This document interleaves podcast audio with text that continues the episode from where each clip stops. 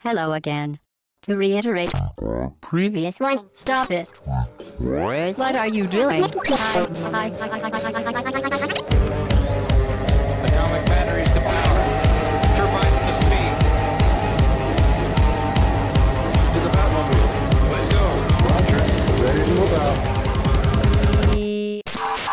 Au bas gauche droite podcast 62. Bonjour très chers auditeurs, très chères auditrices. Nous sommes très heureux de vous retrouver aujourd'hui pour un podcast non pas d'actu mais thématique. Ça faisait longtemps. N'est-ce pas Hobbs? Je commence par toi. oui, effectivement, podcast thématique. Et la thématique du jour, c'est la place de la direction artistique dans les productions actuelles. Et pour en parler donc Hobbs, Pipo le comeback, Bonjour tout le c'est monde. Pipo, Futch, Bonjour tout le monde. toujours là, Toujours. toujours là. Et nous avons deux invités extraordinaires. Non, de grands talents. On a déjà reçu des artistes, enfin un, on était très contents. Et donc là, vous êtes deuxième et troisième artiste à venir. Tac. On fait. on Ah, fait avant comme vous, c'était Rihanna, hein, on vous l'a pas dit. Ouais, mais... C'était Rihanna. Elle Non, avant vous, sur c'était- ce canapé là. Avant vous, c'était Olivier de Rivière qui fait de la musique. Et donc avec nous, Pierre-Étienne Travers. Hello. Hello. Et Paul Chadesson. Salut. Donc je vous appellerai Pierre-Étienne et Paul. Ça nous va. Paul et Pierre-Étienne en fonction de l'ordre dans lequel on... Voilà, c'est comme ça, je ne sais pas quoi dire. Et donc podcast thématique, je répète la thématique, c'est la place de la direction artistique dans la production actuelle.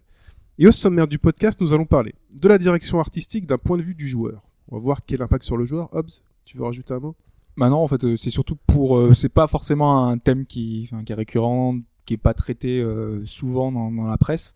Et là, justement, c'est pouvoir mettre un petit peu euh, l'accent dessus avec euh, les exemples, les nombreux exemples qu'on a pu voir par le passé, et peut-être des cas un peu moins médiatisés. donc, on verra ça dans cette première partie un peu générale. On pourrait peut-être aussi dire que le, le, le sujet, enfin, le- la thématique du podcast nous a été gentiment suggérée par l'ami Glenn Russinter, Effectivement, qu'on salue. Un ami de grand talent également. qui s'intéresse aux jeux vidéo plus trop maintenant puisqu'il est bloqué sur Rock Band pour les deux ou trois prochaines années.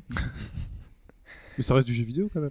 Oui. Est-ce qu'il y a euh, une direction artistique dans Rock Band Alors, figure-toi que dans Rock Band Beatles, il y a un travail énorme qui a été fait, mais on en parlera plus tard. Donc première partie, la direction artistique d'un point de vue du joueur. Seconde partie, la direction artistique d'un point de vue métier. Vous allez nous parler du job. Et troisième partie, la direction artistique dans la création d'un budget- d'un projet. C'est toujours le job, mais en plus, voilà.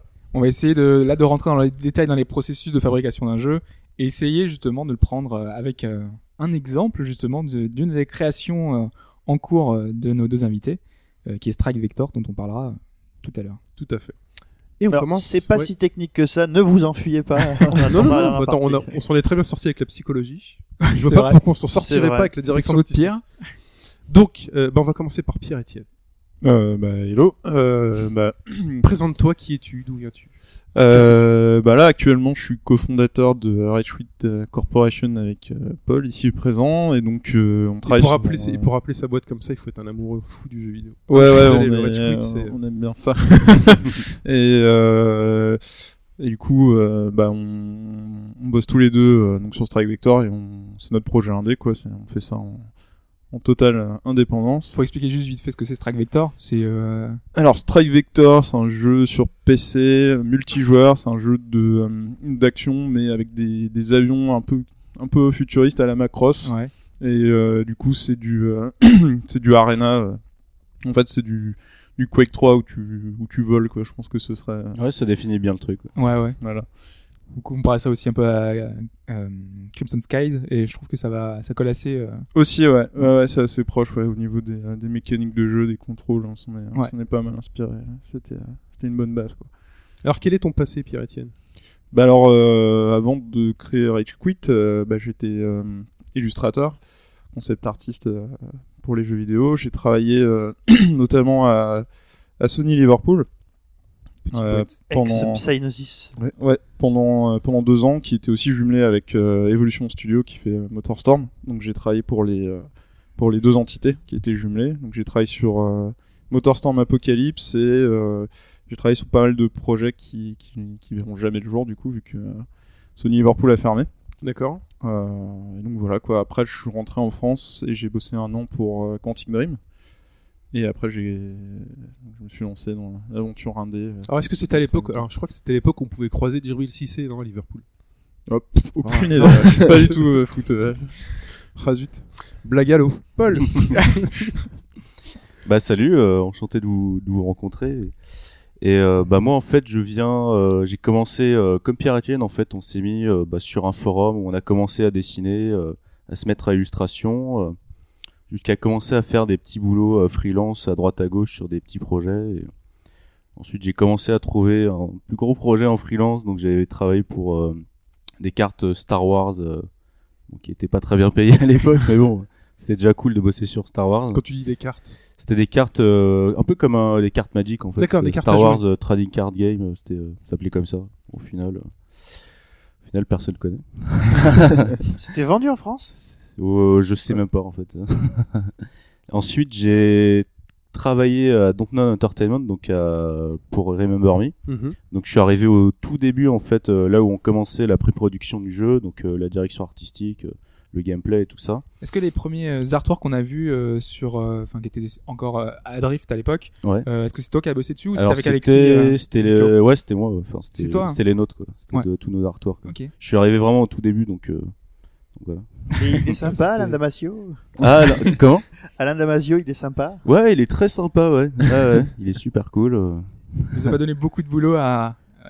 Ouais, bah justement, c'était assez génial. C'était assez génial parce que justement, euh, nous, on, on essayait de partir vraiment euh, dans tous les sens en, en visuel, et puis eux, ils venaient vraiment euh, nous renforcer, ils nous faisaient des petites conférences euh, pour partir vraiment encore plus loin. euh, parce qu'eux, ils faisaient vraiment de la recherche. En fait, ils avaient une équipe de de 10 écrivains euh, qui faisaient que de la recherche tout le temps, Ah tout ouais. le temps. Ils allaient chercher vraiment euh, plein de références, enfin des bidonvilles, des slums dans tous les pays du monde, etc.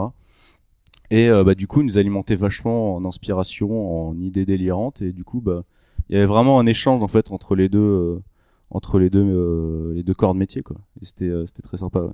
Bah, ça se voit au final, hein, de toute façon. donc, euh. C'est Bah, au on final. s'est bien, on s'est bien amusé sur ce projet euh, artistiquement. euh, c'était vraiment, euh, enfin personnellement, c'était vraiment euh, une super expérience euh, d'être là-dessus quoi.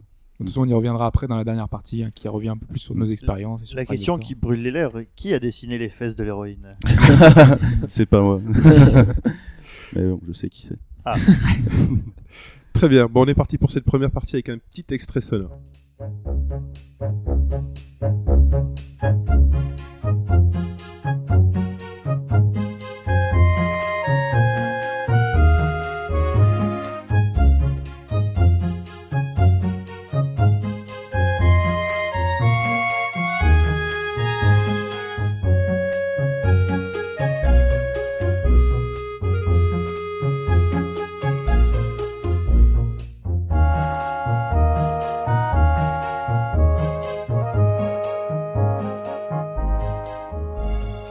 Petit extrait sonore, Pipo, pour un jeu qui est Qui est Zelda The Wind Waker, un jeu pas connu que je ne vous recommande pas du tout. En plein dans l'actualité. en plein. en ouais. plus. Mais si, si, tu peux dire que ça Ouais. parle de l'actualité. Ouais. Ah ben oui, mais tout à fait. Bah d'ailleurs, euh, je sais pas si vous avez vu, mais on s'est, euh, enfin, on a encore été, euh, comment dire, euh, sur de Twitter. euh, Lord Sinclair nous a demandé de parler de ce Wind Waker. J'ai dit oui, oui, on va en parler, mais pas comment tu crois. Mais voilà, et on va en parler maintenant. Et on... En fait, on va en parler directement, on va le prendre comme exemple déjà pour euh, essayer de définir la direction artistique. Mais sans, enfin, la direction artistique, on, on en parle surtout au niveau du cinéma. Oui. Euh, on parle euh, niveau décor, on parle niveau euh, costume. c'est quelque chose qui est très mis en avant au cinéma. Comme tu nous disais, Paul, de, avant de- avant d'enregistrer, on a aujourd'hui beaucoup de, de making of qui mettent en avant euh, tout ça, la création, la création d'un film. Et les directeurs artistiques sont reconnus entre guillemets pour pour leur boulot, quoi. Et on a pas mal de récompenses d'ailleurs de, de, Il y a de des gens. Oscars, il y a de tout.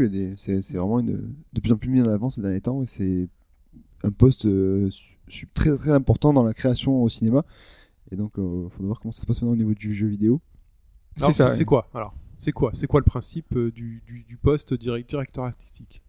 Messieurs, bah euh, en fait euh, actuellement c'est plutôt euh, un terme fourre-tout je pense que en fonction des studios ça désigne des, personnes avec des rôles assez différents. Euh, classiquement euh, c'est plutôt un directeur euh, technique donc un mec qui fait de la 3D pas tellement un illustrateur. Les illustrateurs ils sont considérés bah, concept artistes euh, qui euh, qui pendant assez longtemps ont été un peu considérés comme euh, la, la- la cinquième roue du carrosse entre guillemets et là, ça change, surtout avec la next gen où il y a un besoin. en fait, les, les graphismes on, se sont améliorés en, en termes de qualité technique et du coup, on, a, on a pu représenter plus facilement des, des visions d'artistes et du coup maintenant on voit de plus en plus souvent euh, un directeur artistique technique et un directeur artistique créatif. Le meilleur exemple étant, je pense, Naughty Dog où euh, il y a un directeur artistique technique qui s'occupe vraiment de la 3D, un directeur artistique créatif qui est Rob Ruppel et qui est un ancien de DreamWorks, euh, qui est, qui est, un, qui est un super euh, maître euh, illustrateur. Et du coup, euh, la combinaison des deux euh, et leur travail en commun donne, euh, donne la qualité visuelle qu'on peut voir dans, dans Quand, vous parlez donc de directeur arti- artistique, dans, dans la 3D, ça consiste en quoi? Parce qu'en fait, moi, je le vois de manière assez technique. Qu'est-ce qu'il y a En fait, c'est la technique pour essayer de représenter Alors, le fait- moteur. En fait, il va y avoir, euh, comme disait Pierre-Etienne, il va y avoir vraiment euh, tout ce qui va être euh, essayer de pousser le niveau au niveau visuel, c'est-à-dire qu'il va vraiment y avoir de la recherche, la recherche vraiment graphique, donc des illustrations, des concepts, etc. Et ensuite, il faut arriver à conserver ça en 3D en fait, ce qui est pas évident du tout, parce qu'il y a des contraintes techniques énormes. Il va y avoir le moteur, enfin tout ce qui se passe autour du moteur. Il faut arriver à retrouver exactement le même esprit. euh, par exemple, euh, souvent il va y avoir la, la touche, enfin le style d'un artiste euh, qui va ressortir, qui va émerger. Et il faut arriver à retranscrire exactement ça en 3D quoi. Donc c'est pas toujours évident et justement euh, il faut vraiment, euh, enfin c'est très important de mettre le point euh, là-dessus quoi. D'accord. Parce qu'il y, y a pas mal de jeux où, par exemple, euh, bah, visuellement, il va y avoir des, des concepts super originaux, etc. Et dans le jeu, on retrouve pas du tout ça. Ouais, il y a des exemples. Et euh, c'est vraiment dommage, quoi, parce que le, il y a vraiment quelque chose qui était fort. C'est euh, souvent le cas. On joue souvent à des jeux, puis tout d'un coup, euh, après, ils publient ou sur des sites ou, ou ailleurs des, des, des, des artworks de ce qu'aurait dû être le jeu, puis on se dit ah bah tiens finalement. Ouais, ça la- ressemble pas du tout. bah, c'est- c'est- c'est- le, le jeu est légèrement décevant par rapport à ce qu'on peut, ce qu'on peut Et imaginer. Pierre Etienne, tu parlais d'exemples, toi, justement, t'avais des. Bah euh, ouais ouais euh, bah un exemple euh, assez flagrant c'est euh, bah, les MMORPG par exemple moi ce que j'ai en tête c'est Guild Wars 1 où Ouais. en fait là on a vu que euh, justement ils ont utilisé les concept art pour enrober entre guillemets le jeu moi je pense notamment au temps de chargement c'était la première fois que je voyais des, des vrais concept art euh, bien faits et en fait ça ça ça stimulait l'imagination du joueur et euh, comme ils avaient des limitations techniques en fait ça tu voyais le temps de chargement avec la belle illustration. Après, quand tu jouais, tu l'avais encore en tête et ça t'aidait un peu à faire passer la pilule. Et après, il y a d'autres exemples de jeux où il y a des illustrations euh, top et euh, un rendu, euh, qui- un rendu qui, euh, au niveau des. Oui.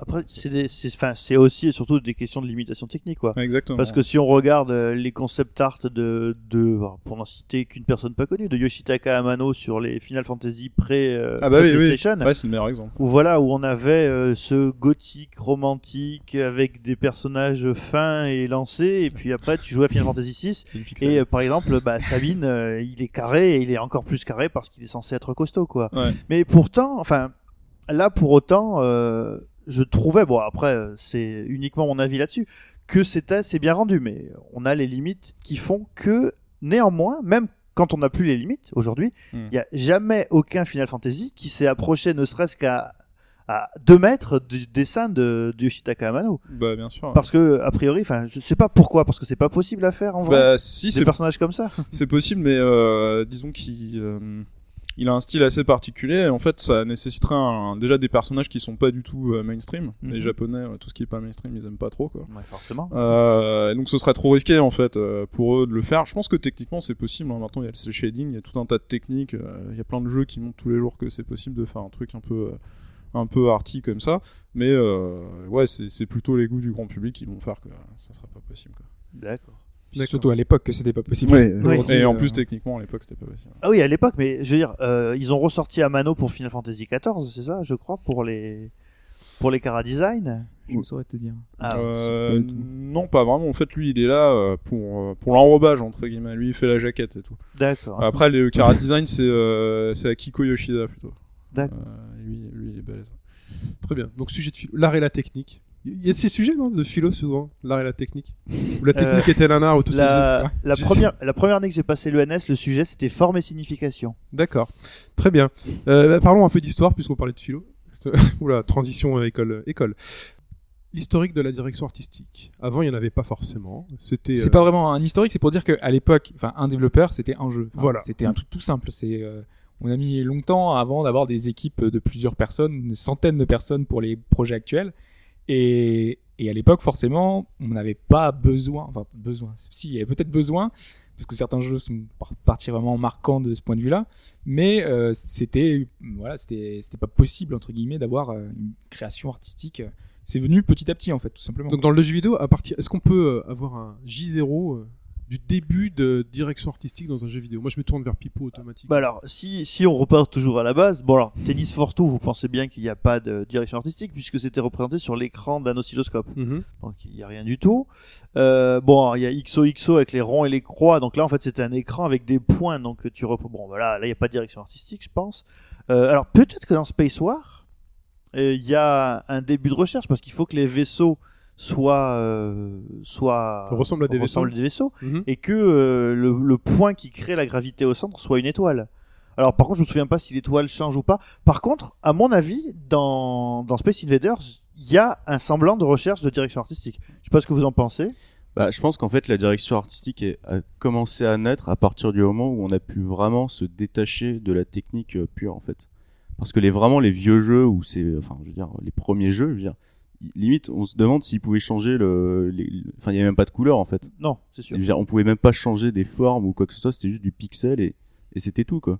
Au final, ça donne un style maintenant, euh, qui d'ailleurs commence à être euh, pas mal réutilisé, quoi, mais, mais, euh, moi, je pense que ça a commencé à naître à ce moment-là. Puis à partir du Et, moment où on essayait de faire un peu plus des choses un peu plus créatives, parce qu'au début on a essayé de mimer la réalité, on faisait des jeux de tennis, on faisait des jeux Bah, de je foot, on je pense que de- plus la technique évolue en fait, par exemple quand euh, commençait à avoir le Master System, etc. Bah là on a commencé à pouvoir ch- choisir euh, des couleurs en fait, Ouais. de mettre un ciel bleu, de mettre un sol vert, Ah. de d'avoir des petites montagnes. Mario c'est pareil. Enfin je veux dire c'est à partir du moment où la technique euh, devient de moins en moins euh, une contrainte, eh ben on peut se libérer vachement plus. C'est pour ça qu'au final bah, euh, on commence à retrouver de plus en plus maintenant des euh, directions artistiques comme euh, comme dans des films en fait, comme du Blade Runner, etc. Parce que la technique permet d'arriver à ce rendu là quoi. Et Donc, bizarrement, ça intéressait déjà pas mal les gens à l'époque parce que, euh, souvenez-vous, vous qui n'étiez pas né à l'époque, quand, euh, quand Nintendo a annoncé euh, la Famicom et qu'ils ont dit on va pouvoir afficher 52 couleurs Ouais, ça qu'à l'époque c'était le bout du monde. Et là, la question des journalistes c'était quelles seront les 52 couleurs C'était un peu compliqué. Bah, mais est-ce qu'on peut vraiment, euh, est-ce que par exemple pour vous, il y a euh, un créateur qui a vraiment, euh, qui a vraiment bah, lancé la chose ou un jeu qui a vraiment lancé la chose. Ah, moi je dirais que euh, clairement c'est euh, Mario quoi, c'est euh, la Nintendo, c'est Nintendo en fait, je pense que euh, qui a commencé à faire ça à partir des surtout à partir de la 8 bits je pense où euh, parce que Mario il y a bon mine de rien, il y a un vrai univers, euh, il y a des personnages qui sont recherchés, qui ont été travaillés, euh, il y a eu plusieurs designs, euh, je pense qu'il y a eu une phase de conception qui a été assez importante. Et euh, ouais, je pense que ça peut euh, c'est les, les japonais surtout qui euh, jusqu'à on a eu pendant très nombreuses années qui ont, largement euh, défriché le terrain il y a eu quelques européens mais euh, Bah, clairement, si on compare, les, premières consoles, euh, autant que je me souvienne sur Atari 2600, il n'y a jamais trop eu de, recherche. En gros, ils agençaient les pixels de telle sorte à ce que ça ressemble, on va dire, à un crocodile dans Pitfall. Mais euh, passé ça, il n'y avait pas de recherche au-delà. Dans, dans Mario, par exemple, si vous regardez bah, le, le design des nuages, qui est aussi le design des buissons, hein, faites attention à ça. euh, voilà, tu joues sur une forme, sur une couleur, euh, et puis la manière dont les choses sont représentées dans le niveau pour te faire comprendre exactement ce que tu dois faire. Il y a déjà une recherche plus plus importante. Ouais, et après, il y a une, enfin, finalement une, une évolution avec la technique, comme on l'a dit. Euh, on a vu aussi des gens qui étaient un peu plus aussi euh, avec une formation un peu plus, enfin, du, dessin, de l'illustration. Euh, Je pense à Eric Chahi, par exemple, qui était plutôt illustrateur, qui a commencé comme ça. Et quand il a commencé à faire ses premières créations, bah, ça se voit, enfin, euh, visuellement, qu'il y a une vraie recherche euh, euh, visuelle. C'est, particulièrement marquant, rien que visuellement, en fait. On, on rentre dans l'univers rien qu'avec ça, en fait, tout simplement. Ah bah Miyamoto aussi. Hein. Miyamoto à la base il est illustrateur donc. euh, Oui, mais il y a plein d'artistes comme ça. hein. Moi, je, je citais Eric Chahi parce que c'était un des exemples, moi, qui me marquait particulièrement à l'époque. Oui. Mais la direction artistique a pu évoluer grâce à, à l'apport aussi de, de gens du milieu, euh, un peu plus du, enfin, avec une formation un peu plus du dessin, en fait. Et moins d'informaticiens purs qui étaient juste là pour programmer euh, et juste faire, euh, faire bouger les pixels. dans les dans les je dirais dans les boîtes qui ont cherché un univers cohérent mais là je dirais sur sur l'ensemble de la marque il y a eu la grande époque dans les années 80 de Air informatique avec euh, Philippe Ulrich qui euh... ah oui je vois que tout le monde me regarde en train de quoi il parle Pipo vieux con bonjour Et euh, voilà, enfin Philippe Ulrich, euh, c'était la... ce qu'il mettait derrière, ses... derrière tous les jeux de, de R informatique. Alors il avait créé une fausse religion autour du jeu à l'époque. T'as un marrant. exemple de jeu là parce que tu nous parles de ça. Ah bah, rien. des jeux, euh, des jeux de R informatique. Ouais. Euh, bah, il y a eu, enfin le, euh, comment il s'appelle, ce jeu de flipper là, qui s'appelle. Avec le dauphin là Non, ok, facile, fastoche. Mais non, euh, Macadam Bumper, je crois. euh, Enfin, tous les, vous reprenez tous les vieux jeux de- du début des années 80 d'ère informatique, qui est devenu Cryo par la suite, avant de disparaître euh, pour des bonnes raisons. Mais Quand même. Oui. Alors, autre question, pourquoi est-ce que c'est devenu de plus en plus important La direction artistique? Parce que le visuel, euh, étant donné que les moteurs graphiques permettent de faire quelque chose de- d'extrêmement, euh, enfin proche de la réalité ou beau, bah, du coup, euh, s'il y a des designs ou un univers extrêmement, euh, extrêmement moche avec un rendu beau, ça fait bizarre. Quoi. Mais c'est quoi pour des euh, considérations purement commerciales? C'est-à-dire que à Bah, l'époque, on regardait, euh, on se euh, souvient, on regardait tous euh, bah, l'image derrière la boîte. Ouais. Voilà. Est-ce que, est-ce qu'ils finalement ils se sont rendus compte qu'il fallait que ce soit beau pour vendre? Ou Bah, c'est vrai que, c'est vrai que le beau euh, vend énormément quoi. Ils vendent toujours d'ailleurs. C'est pour ça qu'il y a toujours des euh, CG trailers maintenant. Il y aura toujours un CG trailer pour les gros jeux, etc. Qui va, ça va animer tout le monde. Waouh, putain, c'est super beau. Waouh. Mais au final, euh, bah, je trouve que justement, ça, ça a tendance à dissimuler parfois euh, des erreurs de gameplay ou disons qu'on communique plus maintenant sur euh, bah, du beau au lieu de sur un jeu quoi. Et euh, ça dépend Après, des après, jeux ça ensuite. dépend, quoi. après, ça dépend du jeu, je pense, et, Ouais. euh, et du niveau dans lequel le jeu se place. Enfin, quand je parle de niveau, c'est qu'aujourd'hui, voilà, il y a deux grands pa- deux grosses familles, c'est les jeux AAA, et puis il y a les jeux indépendants. Ouais, voilà. Voilà. Et aujourd'hui, les jeux indépendants, enfin, de mon avis, et je pense peut-être de beaucoup, essayent beaucoup de parfois de se focaliser sur le gameplay. Parfois même. Pas toujours. euh, hein. Pas toujours, parce qu'après, il y a beaucoup de jeux qui sont aussi sur une direction artistique, artistique mais là, dans ce cas-là, très très forte. On va Mais parler c'est- c'est de limite, ça- ou C'est autre. limite s'il y a rien à côté, quoi. Après, c'est limite si c'est un côté, parce que parfois, tu, reg- tu regardes un jeu, tu te dis, tiens, celui-là, euh, non, ça, juste en le voyant, tu te dis, celui-là, c'est un jeu indépendant. Ils ont tout mis dans le dessin. ça et- existait déjà suffisamment à l'époque. Enfin, moi, j'ai toujours en tête euh, la, enfin, je sais, j'arrive pas quelle- la, la catastrophe industrielle Shadow of the Beast qui était euh, un jeu euh, sublime. Bon, enfin, tout le monde a vu ces scrolling parallaxe de folie sur C'était une démo technique, ouais. cette Ouais. musique, alors que le jeu est proprement à chier, quoi. Les- Psygnosis. Voilà. oui. Ce- C'était pas contre toi. Ouais. non, non, mais c'est, euh, en fait, c'est ça, c'est que tout le monde te vendait ce jeu à l'époque et il était ultra bien noté partout. Tout le monde disait, ah, c'est magnifique et tout. Et en fait, tu t'aperçois que par exemple, pour le même genre de jeu, on va dire, allez, grosso modo, de l'action plateforme, t'as Ghouls and Ghosts qui était beaucoup plus moche et qui pourtant, en étant rigide, était largement plus jouable que Shadow of the Beast. En plus, les derniers niveaux qui étaient sublimes, personne n'y arrivait. Tellement c'était abominable. Mais, euh, sur le jeu, euh, le, le développeur euh, principal qui avait fait le jeu à l'origine, il avait expliqué justement qu'il avait fait une démo technique avec euh, 13 scrolling parallaxe là, et, euh, et que le Psygnosis était emballé. Ils ont fait allez on en fait un jeu et puis en 10 mois ils ont fait le jeu quoi. Donc forcément Et- ça se ressent sur la qualité du jeu. Ils ont vraiment ils avaient un- ils avaient quelque chose, ils avaient un visuel, ils avaient une approche. Pour Et le coup, derrière, ils ont cartonné parce que euh, aujourd'hui, euh, enfin quasiment Mais prendre- 30 ans après, tout le monde se souvient de ce jeu. Euh, bon, plus personne, plus personne se souvient y avoir joué. Et ceux qui se souviennent ont encore des cloques. Euh, mais euh, ils en ont vendu, ils en ont vendu des pelletés, ils ont fait toute une saga. euh, on en reparle encore. Et dans le fond, c'est un très mauvais jeu. Ok. Et donc cette direction artistique, est-ce qu'on peut considérer aujourd'hui qu'elle a une place autre que simplement la beauté? Est-ce qu'elle est, par exemple, est-ce qu'elle est au service, par exemple, de l'immersion? On a déjà beaucoup nous parlé d'immersion dans d'autres podcasts. Est-ce que c'est quelque chose d'extrêmement important pour l'immersion dans un jeu? Est-ce qu'elle, euh, est-ce qu'elle peut justement relier l'histoire, le scénario à un gameplay? Enfin, Bah, je- Vas-y, vas-y. allez- Ok, bah ouais, totalement, parce que, enfin, moi, les- le meilleur exemple, enfin, la DA la plus réussie, euh, bon, c'est vraiment mes goûts personnels, c'est Vagrant Story. Ouais. Euh, c'est un, un truc qui était euh, bah, sur PlayStation 1. Je pense que c'est la, enfin, un des premiers jeux où il y a eu euh, une direction artistique aussi euh, travaillée. Genre les Japonais, ils sont allés dans euh, dans le Bordelais, ils sont allés visiter des caves et tout. Ils sont vraiment allés en France, ils sont inspirés des des euh, des, euh, bah, des, des ruines moyenâgeuses pour pour vraiment retranscrire quelque chose de particulier. Et ils y sont arrivés avec. Ouais, c'est Minagawa, ça.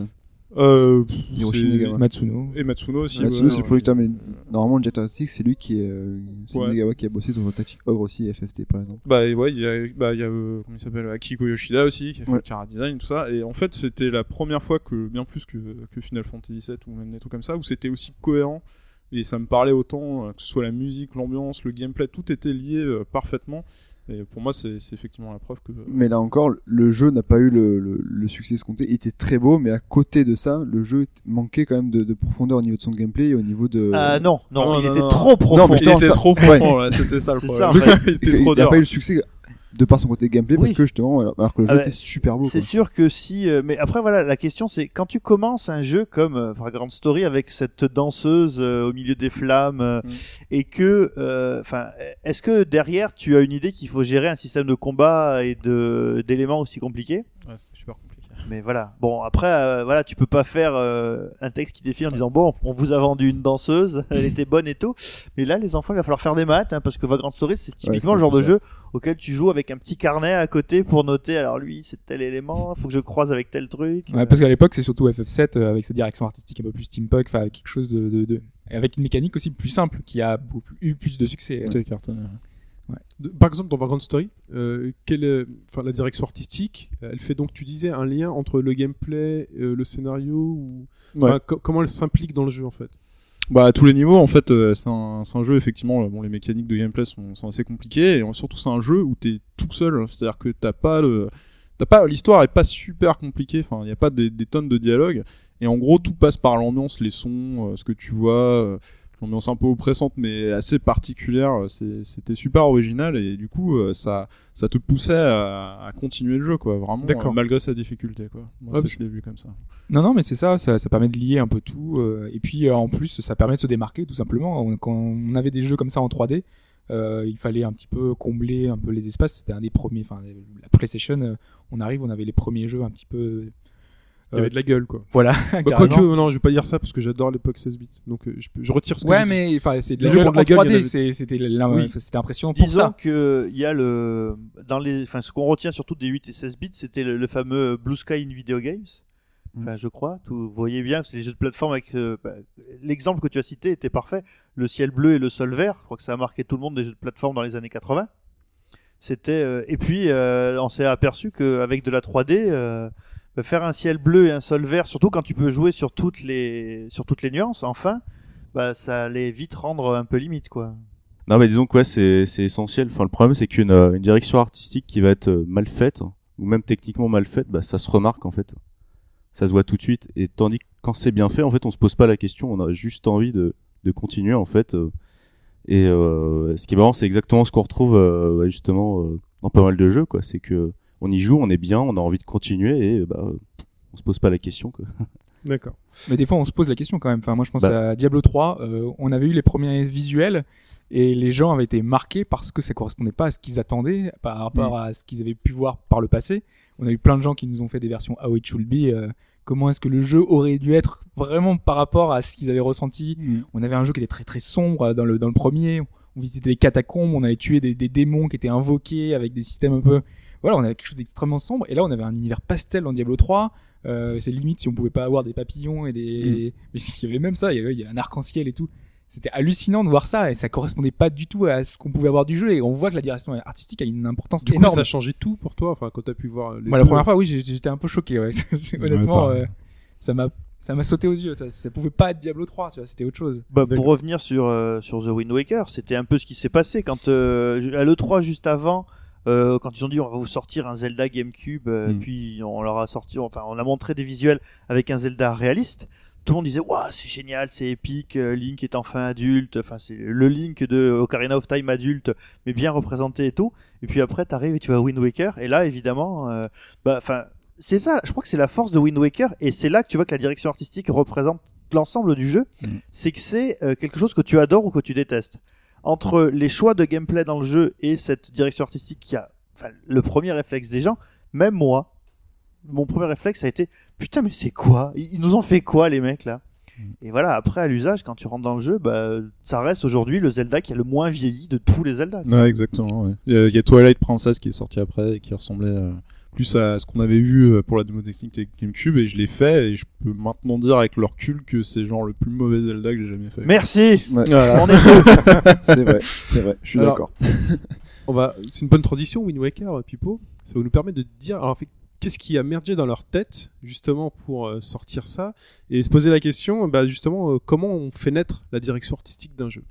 Quel est le point de départ? Comment on se dit bah ça va être euh, de telle couleur, ça va être telle ambiance, telle euh, En fait, au début, ce qui est assez marrant, c'est qu'on sait pas vraiment euh, où ça va en fait. C'est-à-dire qu'il faut, euh, il faut tenter quelque chose. En fait, on a une vague idée de, ok, euh, ça va être à peu près réaliste, ça va être, euh, ça va être dans, ça va être, je sais pas moi, sur Terre avec des grosses collines, ok. Et puis ensuite démarre la recherche. Et justement, en fait, il faut se laisser, je pense, le maximum de liberté, quoi, pour euh, justement euh, découvrir de nouvelles choses, tester. Enfin, et c'est là où justement on tombe sur des bonnes surprises, parfois vous- des vous partez- mauvaises. vous partez d'un scénario, le scénario est déjà écrit, le, le pitch est déjà Ça, là. ça va dépendre des projets. Par exemple, euh, je sais que sur Remember Me, il y avait déjà un scénario extrêmement posé.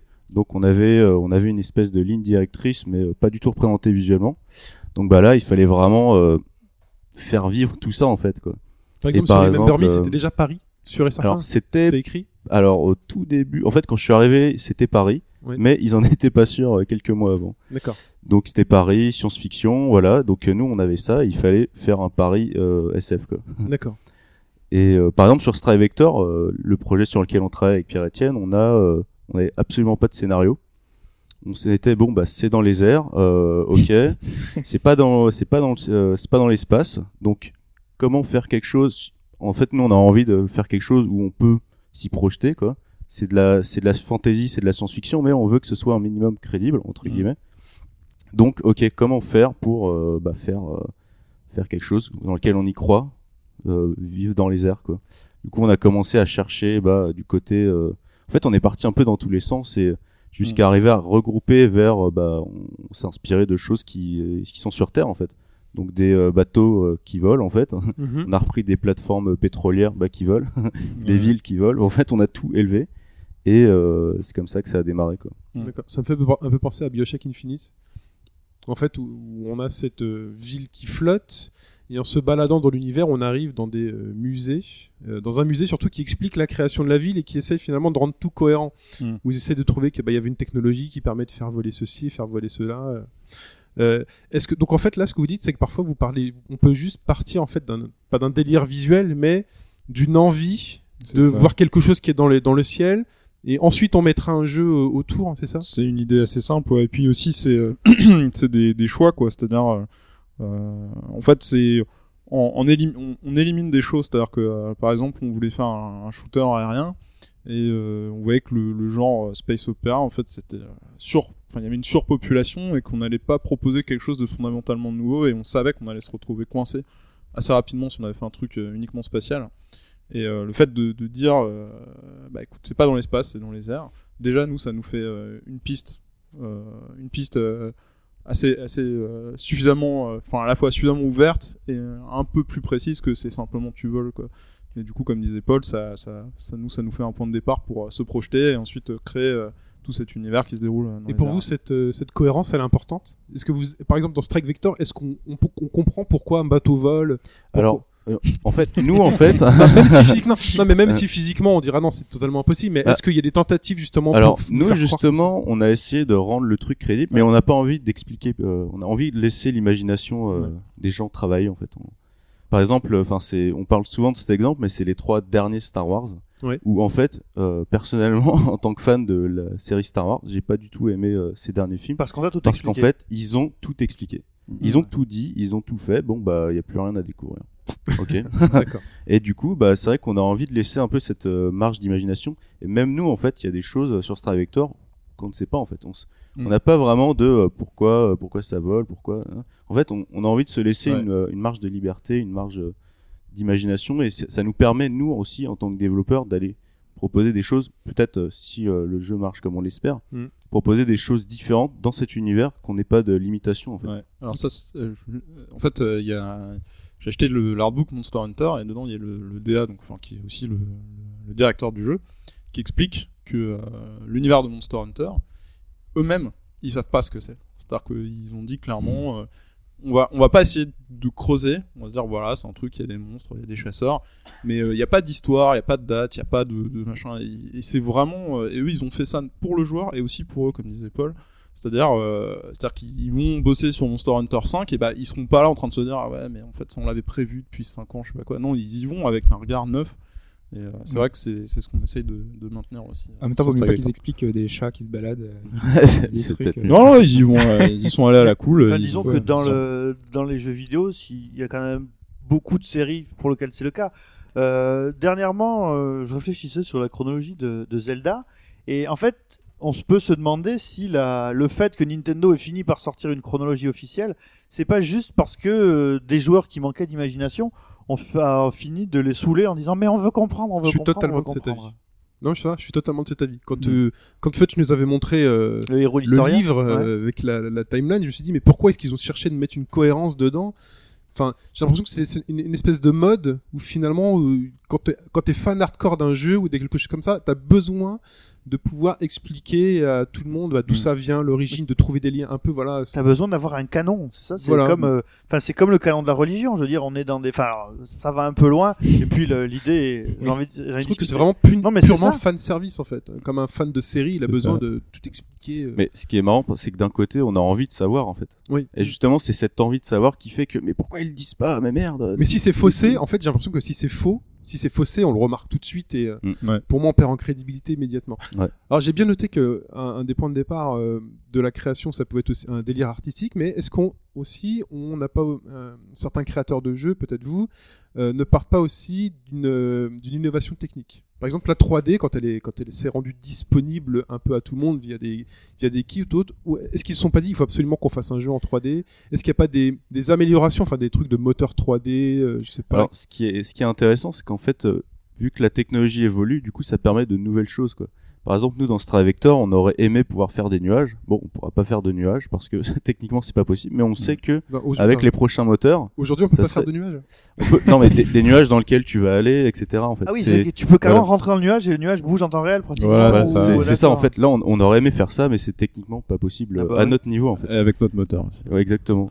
Mais peut-être qu'un prochain moteur nous permettrait de le faire, donc ça nous permettrait de faire d'autres choses, etc. Quoi. Mm. Après, ce qui est intéressant aussi, c'est que maintenant on commence à avoir le choix de, de l'outil en fait. Mhm. C'est-à-dire que t'as une idée, t'as un concept de jeu, et ben ok, donc, comment, qu'est-ce qui va le mieux s'adapter à ce jeu-là en fait? Est-ce que ça va être de la 3D Est-ce que ça va être de la 2D Si tu choisis 2D ou 3D, quel style ça va être? Et du coup, là, il commence vraiment à y avoir un, une vraie- un vrai choix pour euh, Mm. s'adapter, euh, pour vraiment euh, faire un concept C'est- euh, C'est- intéressant. Quoi. C'est vrai qu'il y, a- il y a plus de choix qu'il y a quelques années aussi parce que euh, la 2D, euh, bah, on peut l'utiliser quoi. C'est-à-dire qu'il y a eu l'époque PS1, PS2 où si tu faisais de la 2D, en gros, t'étais un, gros, t'étais un gros plouc. Et, euh, et voilà. Et maintenant, c'est c'est plus du tout le cas. Il y a plein de jeux indés, bah, Limbo, je pense qu'on en reparlera, euh, qui ont prouvé le contraire. Et du coup, euh, c'est vrai que c'est, euh, il y, a un- il y a un panel de choix euh, énorme. euh, en gros, aujourd'hui, on est dans un. L'univers est mature, on a le droit d'utiliser les outils qu'on veut, alors Ouais. qu'à une époque, alors, PS1, PS2, c'est. Ah oui, Quand quelqu'un avait découvert le cell shading, c'est on fait un jeu, il faut qu'il soit en cell shading. c'est enfin, c'est- un peu ça, quoi, en gros. Ben, oui, enfin, tu, tu vois les, les premiers jeux PlayStation, c'est ça quoi. Mm. Euh, Jumping, euh, Jumping Flash sur euh, sur Super PlayStation. sur PlayStation, c'était euh, c'était vraiment ça quoi. Si bon les gars, on a de la 3D, faut qu'on fasse un jeu. Et le problème c'est que, alors moi c'est un jeu que j'ai adoré, même si j'ai beaucoup vomi en y jouant. Euh, c'est que euh, le, le jeu est pas quand Mario 64 est arrivé après, tu vois que le jeu est pas du tout pensé pour la 3D. C'est-à-dire qu'en gros ton personnage, euh, donc euh, il peut quand il se déplace, t'as pas un bouton pour ta pour tes jambes et un bouton pour tes yeux. Et pour savoir où est-ce que tu vas tomber quand tu fais un saut, bah tu te repères avec les mêmes euh, avec les mêmes choses qu'en 2D. C'est-à-dire que ton personnage quand tu fais un double saut, il regarde au sol pour te permettre de regarder où tu vas tomber quoi. Tu vois Mhm. donc le jeu est pas du tout pensé pour la 3D dans le fond quoi. Mais dans les innovations techniques, enfin ça c'était surtout un point de vue gameplay parce que Oui. c'est juste l'apport de la 3D qui a fait ça. Mais moi je pense par exemple au voxel quand on a eu euh, les premiers moteurs euh, qui, qui sont apparus, ils ont voulu travailler avec ça.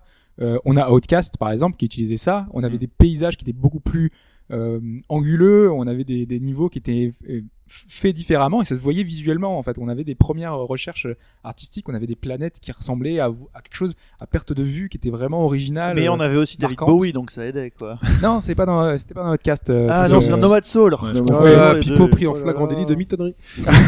Ils toujours les deux, c'est horrible. Euh, on continue toujours donc sur la direction artistique, savoir si elle a un impact sur le gameplay.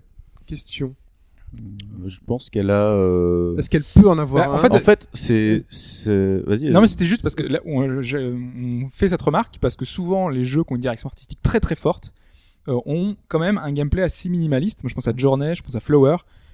On a vraiment un, un gameplay qui est presque non existant. On a presque une œuvre interactive. On a un jeu qui est. Bah, c'est vrai que ça peut, euh, par l'immersion, ça peut être un jeu en soi en fait. Parce qu'au final, un film, euh, ça s'apprécie parce que ça va être beau ou, euh, ou pas beau en fait. Et euh, je pense que dans le jeu, ça peut être pareil en fait. euh, Mm.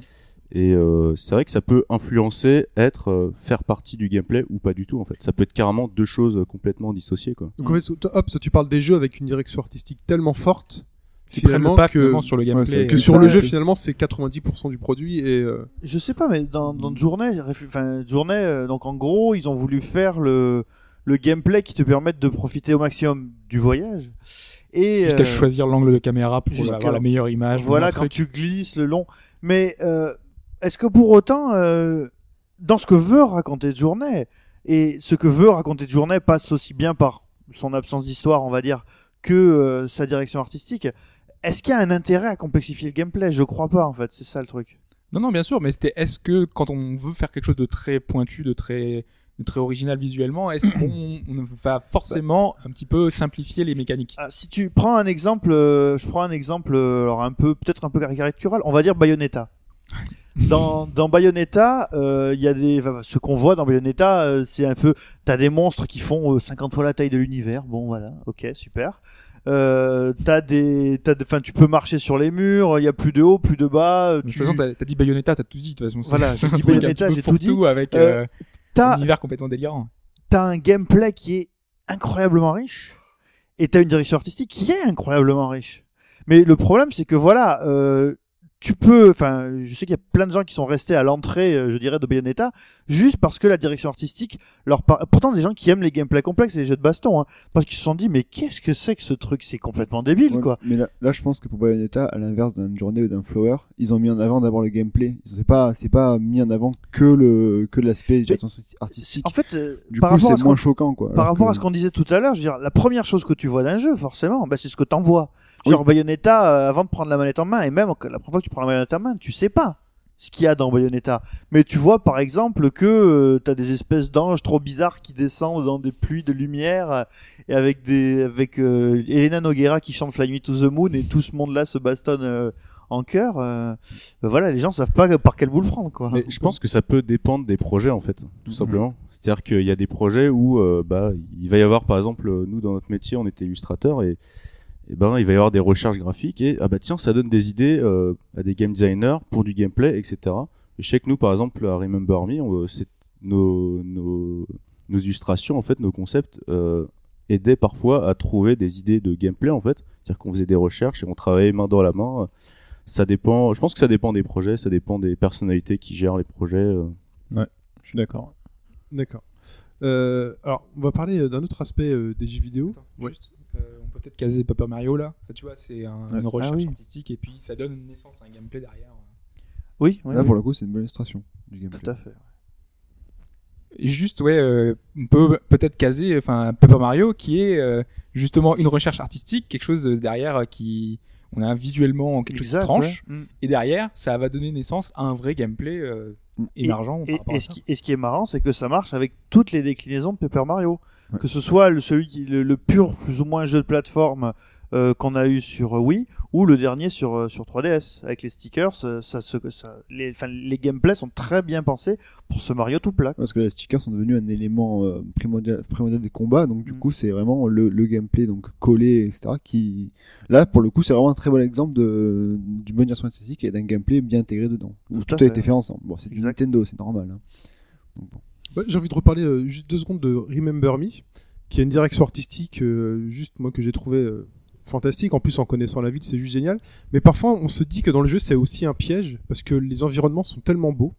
La direction artistique des bâtiments futuristes est tellement belle que parfois, bah, dans justement dans les phases d'exploration, bah, on est ultra guidé. Ouais, Et finalement, on interdit finalement au joueur bah, de faire un peu ce qu'il veut. C'est-à-dire que la grimpette, elle va choisir ses propres angles parce que finalement, pour tout nous montrer, est-ce que c'est le message qui, enfin, quel message passe dedans euh Alors en fait euh, sur Remember Me on a eu un, un petit piège en fait. Ouais. c'était que euh, il voulait, euh, enfin l'intention c'était il fallait que ce soit beau, Ouais. il fallait qu'on s'amuse, ok. Mais pour que ce soit très beau techniquement, il fallait fermer en fait. il fallait cloisonner parce qu'en fait, si tu fais quelque chose de trop ouvert où tu peux te promener trop partout, et ben c'était c'est plus coûteux, ça demande plus de gens. Techniquement, faut euh, faut vachement plus travailler euh, bah, la 3D, etc. Et en fait, euh, on n'avait pas les moyens de le faire, donc en fait, on a dû se restreindre à, faire des couloirs, en fait, à faire des toutes petites salles que justement on aurait pu, on a pu bien travailler, etc. Donc là, c'est c'était comme tu disais tout à l'heure, la, direction artistique peut influencer sur le gameplay. Bah, il a influencé dans ce sens-là, c'est-à-dire qu'il fallait que ce soit beau. Bah, du coup, il a fallu tout rétrécir. D'accord. Et autre question, euh, un jeu type Mirror Edge qui va inclure des guides visuels dans son environnement. Donc on sait que Mirror Edge c'est un jeu très épuré, limite il va tout blanc euh, avec bah, parfois des petites touches de rouge qui vont dire Avec euh, un vrai ciel bleu comme dans les avec un vrai 80. ciel bleu, des, du, du rouge pour dire qu'il y a de l'interaction. Bien évidemment, on peut l'enlever dans les options, mais euh, comment comment en fait on insère ce genre de choses là euh?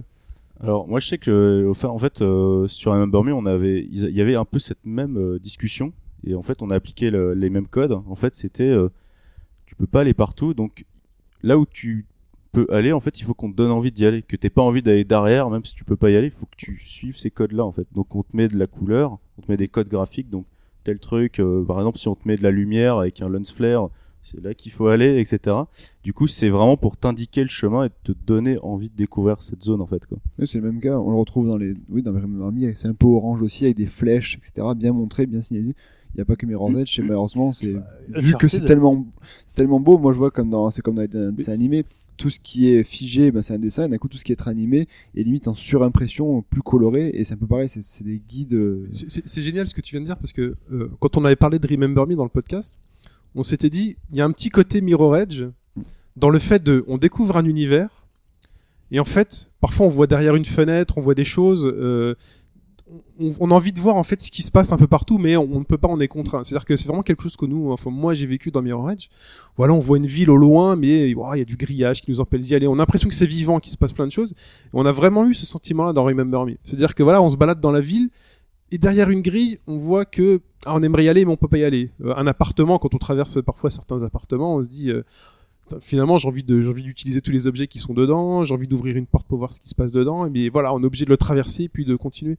Donc c'est marrant finalement en fait que de voir que euh, les deux sont finalement liés par le par une envie justement bah, de nous guider sans sans nous finalement bah, on- les barrières on les voit mais euh, Hobbs Ouais, mais c'est- moi ce qui m'apportait Ouais. plus, c'était dans, dans la, le choix des éléments graphiques qui font que euh, comment est-ce qu'on montre aux joueurs dans la direction artistique sans que ça choque, sans mettre une grosse flèche, je veux dire euh, allez ici, genre dans les jeux de course où on met des limites, euh, t'es guidé, on te met des, des grosses flèches, des gros machins. Ça, c'est un jeu de course, c'est normal. Euh, comme sur oui. le circuit, quoi. Mais justement, t'as certains jeux où c'est mieux fait que d'autres. Moi, je pense, euh, enfin, Lost Planet où l'énergie entre guillemets que tu dois avoir, c'est un truc orange. Du coup, ça te donne une, une direction artistique un peu. Tu vois, c'est Mm. c'est c'est dans le jeu, ils ont pensé à faire une espèce de nectar, voilà, qui fait qui va donner l'énergie du jeu. Et, euh, et, et c'est- travaillé, c'est fait euh, en amont. Euh, pareil dans Deus Ex où ils ont fait un truc visuel très impressionnant et tous les éléments ou avec lesquels on peut interagir, ils sont orange. Ça va très bien avec avec les- l'espèce de filtre qu'ils ont mis euh, un peu un peu particulier. Et quand on travaille ça, comment est-ce qu'on fait pour choisir justement des éléments un peu euh, qui aillent avec ce qu'on a décidé avant? Euh, Je sais pas, par exemple dans Strike Vector, s'il y aura des éléments destructibles ou je sais pas dans d'autres jeux, dans d'autres productions, comment est-ce qu'on fait pour penser à ça euh Bah, je pense pas que, enfin, je pense qu'il y a effectivement, comme tu dis, euh, cette espèce d'intégration euh, des éléments de gameplay. C'est une volonté de beaucoup de développeurs, mais qui est pas euh, souvent là. hein. Franchement, quand tu regardes, euh, effectivement, t'as Mirror's Edge, peut-être Remember Me, ça s'applique pas mal euh, à des jeux euh, d'action-aventure euh, un peu linéaires. Euh, nous, dans Strike Vector, non, on aura, les, Dans- les items de vie. euh, ouais. Si, c'est vrai. Bah, en fait, euh, nous, on a, par exemple, Stray Vector, on n'a pas trop essayé de hiérarchiser, mais par exemple, c'est un jeu comme Deus Ex, comme tu parlais, bah, il y a vraiment une hiérarchisation des éléments, quoi. Par exemple, comme tu disais, les éléments interactifs, ils vont être traités d'une certaine manière, mais ça va être quelque chose de très cohérent sur euh, tout l'univers du jeu, en fait. Tous Mm. les, les éléments interactifs, ils auront leur petite ligne bleue ou, euh, et du coup, c'est des, c'est des petits trucs reconnaissables comme ça qui s'appliquent à tout et du coup dès que tu vois cette petite ligne bleue par exemple bon je sais pas si c'est une ligne bleue dans Deus Ex je me rappelle plus mais, mais tu, tu sais très bien que c'est interactif que je peux y aller Tu- ça, ça fait la connexion mentale euh, C'est ça, et C'est c'est- vrai ça doit être compliqué quand même à trouver. C'est super difficile, je pense. je pense bah c'est beaucoup de Parce qu'il y a plein de télé... euh, enfin moi je, je pense à plein de jeux où t'as des éléments qui sont t'as l'impression que c'est pas dans le jeu. Tu te dis mais pourquoi est-ce que c'est là? C'est ça, ça choque. Tu, Euh, tu penses au point and click euh, des années 90, par exemple? Ou, Ouais, euh, pourquoi pas. Mais les- en général, point and click ont tellement de liberté, c'est tellement humoristique. que, Enfin, en général, ça passe quoi. Ouais, mais enfin, par exemple, dans les point and click, dans les point and click récents, tu trouves assez rapidement les éléments sur lesquels tu dois que tu dois aller chercher, quoi. Ouais. Euh, par exemple, dans les dans les jeux LucasArts, c'était pas du tout évident de savoir que donc il y a forcément un moment où tu devais aller cliquer sur n'importe quel truc Ouais. et c'était c'est au détriment du gameplay parce qu'au final tu fais du pixel à pixel et tu t'amuses plus généralement quoi. Après, ça dépend de la volonté gameplay. En fait, il y a des jeux où, euh, bah, par exemple, tu veux, euh, tu veux vraiment que les choses paraissent évidentes parce que tu veux être sûr que euh, Ouais. les, voilà, tu dois bien voir que ça c'est des corniches et que tu peux grimper dessus. D'ailleurs, dans Remember Me, bah, on affichait, là Mm. c'est une corniche, tu peux aller dessus, prends ton temps. Mais c'est une euh, volonté aujourd'hui de plus en et ouais. plus, euh, enfin marquée. Enfin, Mm. on veut que les joueurs ne soient pas, ne soient pas perdus, donc on leur met vraiment le maximum de choses en avant Ouais. pour. euh, Ouais, Pour pas les perdre. c'est un peu obligé, tu imagines si dans, je prends Tomb Raider, tous les petits euh, items, etc., cartouches brillent en fait. Euh, dès que tu passes à côté, si jamais il y avait rien qui brillait, les petites cartouches minuscules, tu les verrais pas et ça, ça perdrait un intérêt même Ouais. du jeu et du gameplay de, de pas mettre euh, ça. Après, il y a Même- l'exemple totalement contraire. hein. Un Assassin's Creed, tu peux grimper partout si c'est plausiblement grimpable. Ouais, mais tu vois quand même, t'as quand même des fenêtres plus ou moins reconnaissables. C'est un peu les mêmes codes qu'ils utilisent tout le temps. C'est un peu Tu- tu- masqué le. le, l'univers est, est entièrement euh, construit de choses Mm. finalement que tu peux grimper. Si la corniche est trop haute, ben elle est trop haute, tu vas en trouver une plus basse quoi. Ouais, mais ouais. si elle est basse et que tu peux l'attraper, ben finalement ben, c'est un endroit où tu peux. Ouais, mais indirectement, en fait, dans, dans Assassin's Creed, c'est qu'ils te mettent pas que c'est des corniches que tu peux escalader parce que tu sais que tu peux quasiment tout Oui, monter. c'est des prises. mais après, enfin, c'est toujours les mêmes prises qui sortent. Il y a toujours le rocher qui. C'est un. Ouais, mais c'est bien fait, c'est bien intégré. T'as c'est pas bien intégré, l'impression oui. que c'est euh, redondant. Comme- mais euh, voilà, oui, c'est vrai qu'à l'inverse de, Tomb- de Tomb Raider par exemple, où les, tout ce qui est corniche euh, qu'on peut escalader est plus blanche que le, le reste des rochers qui sont Oui, plus gris. bah, dans, dans le nouveau Ouais. Tomb Raider, oui, Ouais. t'as les grandes lignes blanches. Voilà. Ou un Uncharted où c'est jaune. Ouais, c'est jaune. Ce qui est jaune, tu peux le, tu peux interagir avec. Mm.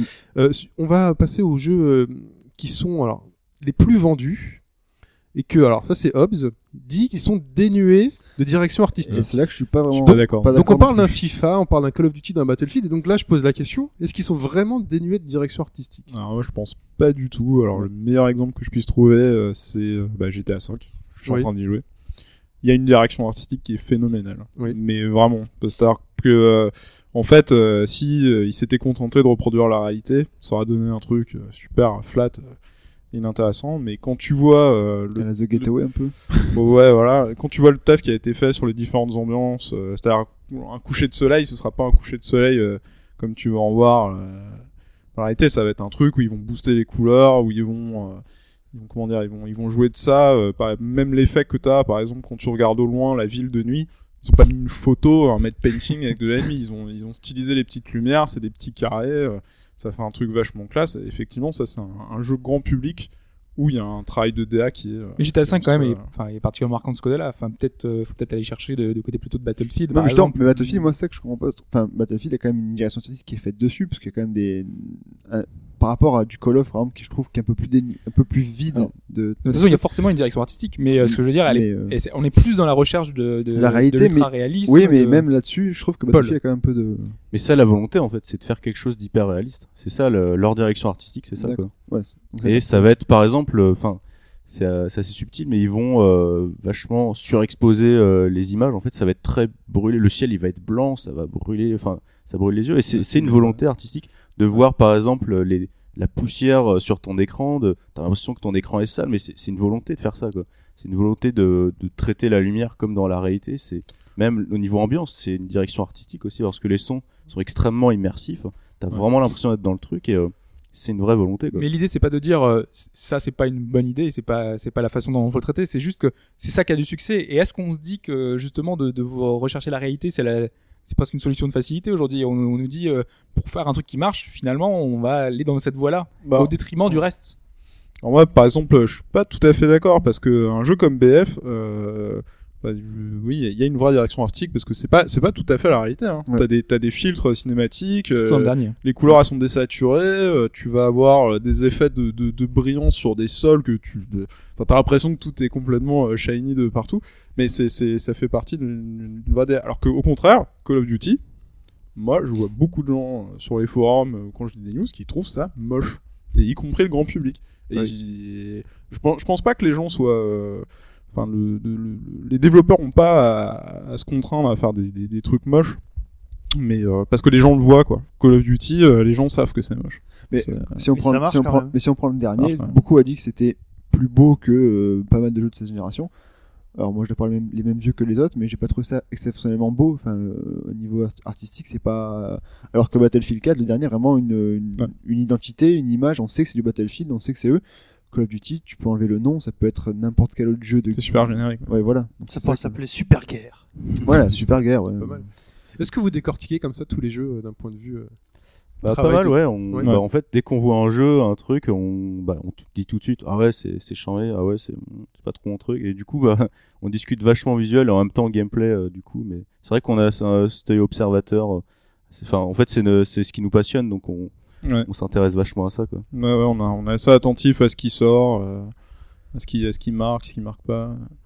C'est, euh, assez, même, même sur des screenshots euh, de, de preview, on peut déjà se faire un avis, euh, grosso modo, sur. Là, il y a du taf, là, il y a pas de taf, ils ont été Ouais. feignants. Ouais. euh, dans les dans les trucs euh, dans les dans les gros jeux qui marchent euh, moi je pensais surtout à Pokémon aussi euh, bah en Ouais, fait ouais. Pokémon tu peux dire tu peux dire ce que tu veux sur le premier Pokémon.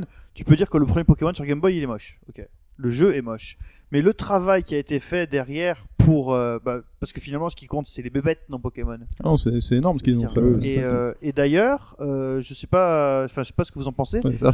mais moi je, trouve qu'il y a une euh, pardon par de parce que par exemple il y a eu un, un creux dans les la génération perles et Oui, il y a Perles une et recherche, au niveau des, des monstres qui étaient plus. et avec parce que les monstres étaient euh, limite des, des, des animaux réels qui pas sont bons. juste. Enfin, les monstres ouais. étaient pas intéressants Non. Ça, c'est, déjà- c'est chacun euh, comme il l'entend. euh, Il y en a beaucoup qui sont fans de la première génération, d'autres de Mm. la dernière. euh, Tu demandes à des jeunes aujourd'hui, ils disent que la première génération c'est tout pourri. hein. non non mais regarde en Tu peux général pas dire ça la est pourri. diamant perle c'est ceux qui ont le moins bien marché Stop le débat sur Pokémon. Restons sur la direction. Dernière question. Dernière question de cette partie. Euh, Est-ce qu'en fait, on... la direction artistique aujourd'hui est un critère de succès pour un jeu? Euh, bah pas forcément parce que Call of Duty euh, qui euh, bah qui on trouve tous euh, peut-être ici ou pas moche bah ça marche très très bien quoi. Après c'est un historique c'est que Call of Duty c'est vu que ça a un succès phénoménal ils ont un public du coup ils peuvent se permettre de faire quelque chose d'un peu moins beau les gens y joueront quand même. Tandis que Battlefield eux ils sont obligés de se créer un public c'est ce qu'ils sont en train de faire donc ils sont obligés de mettre la barre euh, mille fois plus haut pour arriver Sire, à ouais. séduire euh, et c'est ce qu'ils arrivent à faire quoi parce Ouais. que là, quand on voit la, la montée, enfin, je veux dire, euh, il y a 6 ans, ils vendaient pas du tout autant que, enfin, il y a 5 ans, enfin, tous les derniers, ils vendaient pas autant que le Ils en 3. vendent toujours plus de toute façon. Ils en donc, vendent toujours de plus en plus et Ouais. c'est, euh, Ouais, mais par rapport, euh, en fait, euh, c'était la vision plutôt. euh, les succès commerciaux, euh, finalement, ce sont des, des, des genres de jeux qui visuellement ont une identité propre, mais qui sont vers une recherche, un- enfin quelque chose de plus détaillé, de plus réaliste. Et on a des jeux à l'inverse qui sont des succès critiques. Euh, je pense à Okami, je pense à des titres qui ont visuellement une identité, euh, enfin incroyable, qui sont vraiment des succès critiques, des succès. Enfin, la presse euh, unanimement va dire que c'est un jeu fantastique, euh, très très beau. Mais après, derrière, dans les ventes, ça se ressent pas. Donc, euh, est-ce que justement, il y a un lien de cause à effet? Est-ce que c'est parce que on va trop loin, le public ne va pas adhérer, euh, c'est trop segmentant? Ces jeux-là, en fait, moi je pense que c'est pas la DA qui fait que ça se vend pas, c'est le gameplay. C'est comme Background Story, c'est pareil. Background Story, euh, t'aurais mis un gameplay euh, super euh, basique, enfin basique. À la Final Fantasy classique, les gens ils auraient peut-être plus joué. Euh, C'est-à-dire que c'est c'est c'est pas seulement. euh, mais le gameplay d'Okami par exemple il est pas du tout segmentant c'est du RPG très classique C'est quoi. classique quoi. Et pourtant le même Beautiful Joe qui est, qui est super beau dans, dans tout ce qu'ils ont créé en cel shading, le gameplay est top aussi là-dessus. Enfin moi je me suis beaucoup amusé. Il a pas eu un succès non plus commercial. Pourtant c'était un succès critique là-dessus et au niveau des ventes ben. Bah après ouais, c'est vrai, ça peut être, euh, ça peut être, c'est vrai que des fois visuellement, ça peut être trop, euh, trop avancé. euh, Ça peut. Est-ce est-ce qu'un ça peut faire peur du coup aux, aux consommateurs c'est possible, ouais, ça c'est clair que c'est possible. Un Ah, Suda 51 par exemple, totalement déjanté, euh, avec des couleurs ultra saturées, cel shading, euh, limite glauque. euh. Alors, alors après, je pense qu'aussi ces, ces studios-là qui font des jeux euh, avec euh, une direction artistique forte, ils se font ça en connaissance de cause. C'est-à-dire que, à mon avis, si on creuse un peu, euh, ils sont vraiment pas beaucoup sur ces projets. hein. C'est- C'est-à-dire qu'ils savent d'avance qu'ils vont pas enfin, on, on parlait d'Okami. Euh, Okami, c'était Clover qui est devenu Platinum, euh, donc c'était Beautiful Joe, c'est Bayonetta maintenant, c'est The Wonderful 101 leur dont style, on a ouais. parlé. Voilà, Ouais. c'est ça, c'est que euh, ils ont une identité extrêmement forte graphiquement dans la plupart de leurs jeux, et euh, aussi dans le gameplay. Mais quand ils en ont moins dans le gameplay, type Okami, bah, bizarrement ça marche pas quoi. C'est pour se démarquer. Hein. Et juste au niveau de la... En fait, c'est EverQuest qui ressort bientôt avec un truc cel shading en fait, qui va sortir bientôt en cel shading Ouais. un petit peu. Enfin, pas en cel shading, en super déformed. Enfin, En toon shading. Ouais, Est-ce que ce, en prenant le parti de se faire cette, direction artistique là, est-ce que ça peut permettre au jeu de d'avoir un nouveau souffle ou alors il va se noyer totalement parce que ça marchera pas? Euh, dans le cas d'EverQuest, ouais, je pense que clairement euh, ils ont une carte à jouer là-dessus parce que euh, effectivement, euh, c'est euh, les MMORPG, c'est c'est quand même euh, aura des pâquerettes niveau DA, à part Guild Wars, mais ce qui est pas vraiment, qui est pas vraiment un MMO. Et effectivement, ouais, ils ont une carte à jouer en parce qu'ils vont pas trop loin non plus, quoi. Hein. C'est c'est pas. Oui, mais par rapport à l'original, c'est assez. Mais c'est déjà pas mal, ouais. C'est-à-dire que euh, quand on voit euh, en face, bah ouais, bah quand on était à Gamescom, on a vu les deux.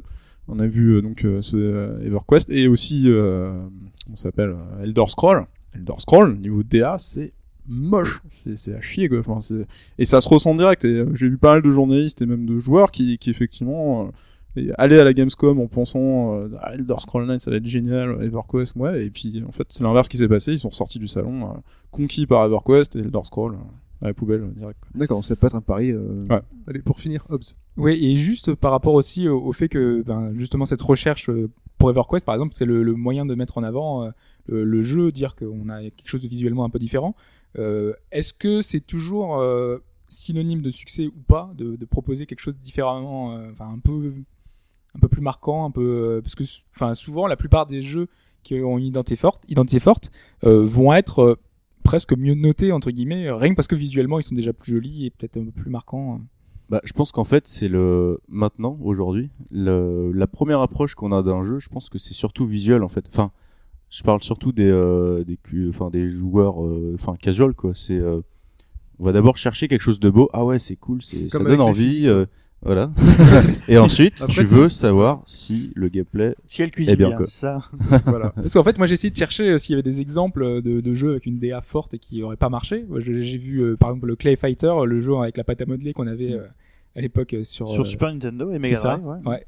Euh, qui était pas du tout marquant, mais au moins ça se démarquait des autres parce qu'on avait des personnages en pâte à modeler, mais euh, ça s'arrêtait là parce que derrière le gameplay était pourri. Hmm. Mais j'en ai pas trouvé beaucoup plus finalement. Euh, En général, tous les jeux qui ont vraiment euh, quelque chose de très fort visuellement euh, sont entre guillemets réussis. Non, Oui. regarde, tous les, tous les Platinum sont passés à travers. hein. Tous les Clover et tous les Platinum. Non mais pas en- forcément en termes de succès, hein. Ah, c'est en termes de D'accord, en termes critiques. voilà un critique ouais. Ouais. Derrière les joueurs ont apprécié. Oui. Même s'il y a- même s'il n'y a pas de scénario, alors qu'un film beau qui a pas de scénario, c'est une bouse. Bah, si, si- Mm. si tu prends les, aussi les, les petits jeux sur, sur iOS, là je pense à Ridiculous Fishing euh, de Vlambert, où il y a une. Alors là pour le coup, la, la recherche elle est Est-ce qu'une complètement. fois de plus, t'es le seul à savoir de quoi tu parles Non, Non, Non, tu sais, Ouais, c'est hyper, c'est hyper, hyper connu sur iOS. Oh, tu suis pas. euh. T'as un iPhone et tu suis pas la- l'actualité Je veux pas iOS. Et euh, en fait, il y, a des- il y a des choix, c'est que par exemple dans le jeu, tous les angles représentés dans le jeu sont des angles de 45 degrés, quoi. Ils ont poussé le, le vice hyper loin et le jeu a cartonné, quoi. Encore aujourd'hui, c'est un des jeux les mieux notés sur iOS. Ok. Très bien. Il est temps de parler un peu de votre métier? D'accord. Très bien.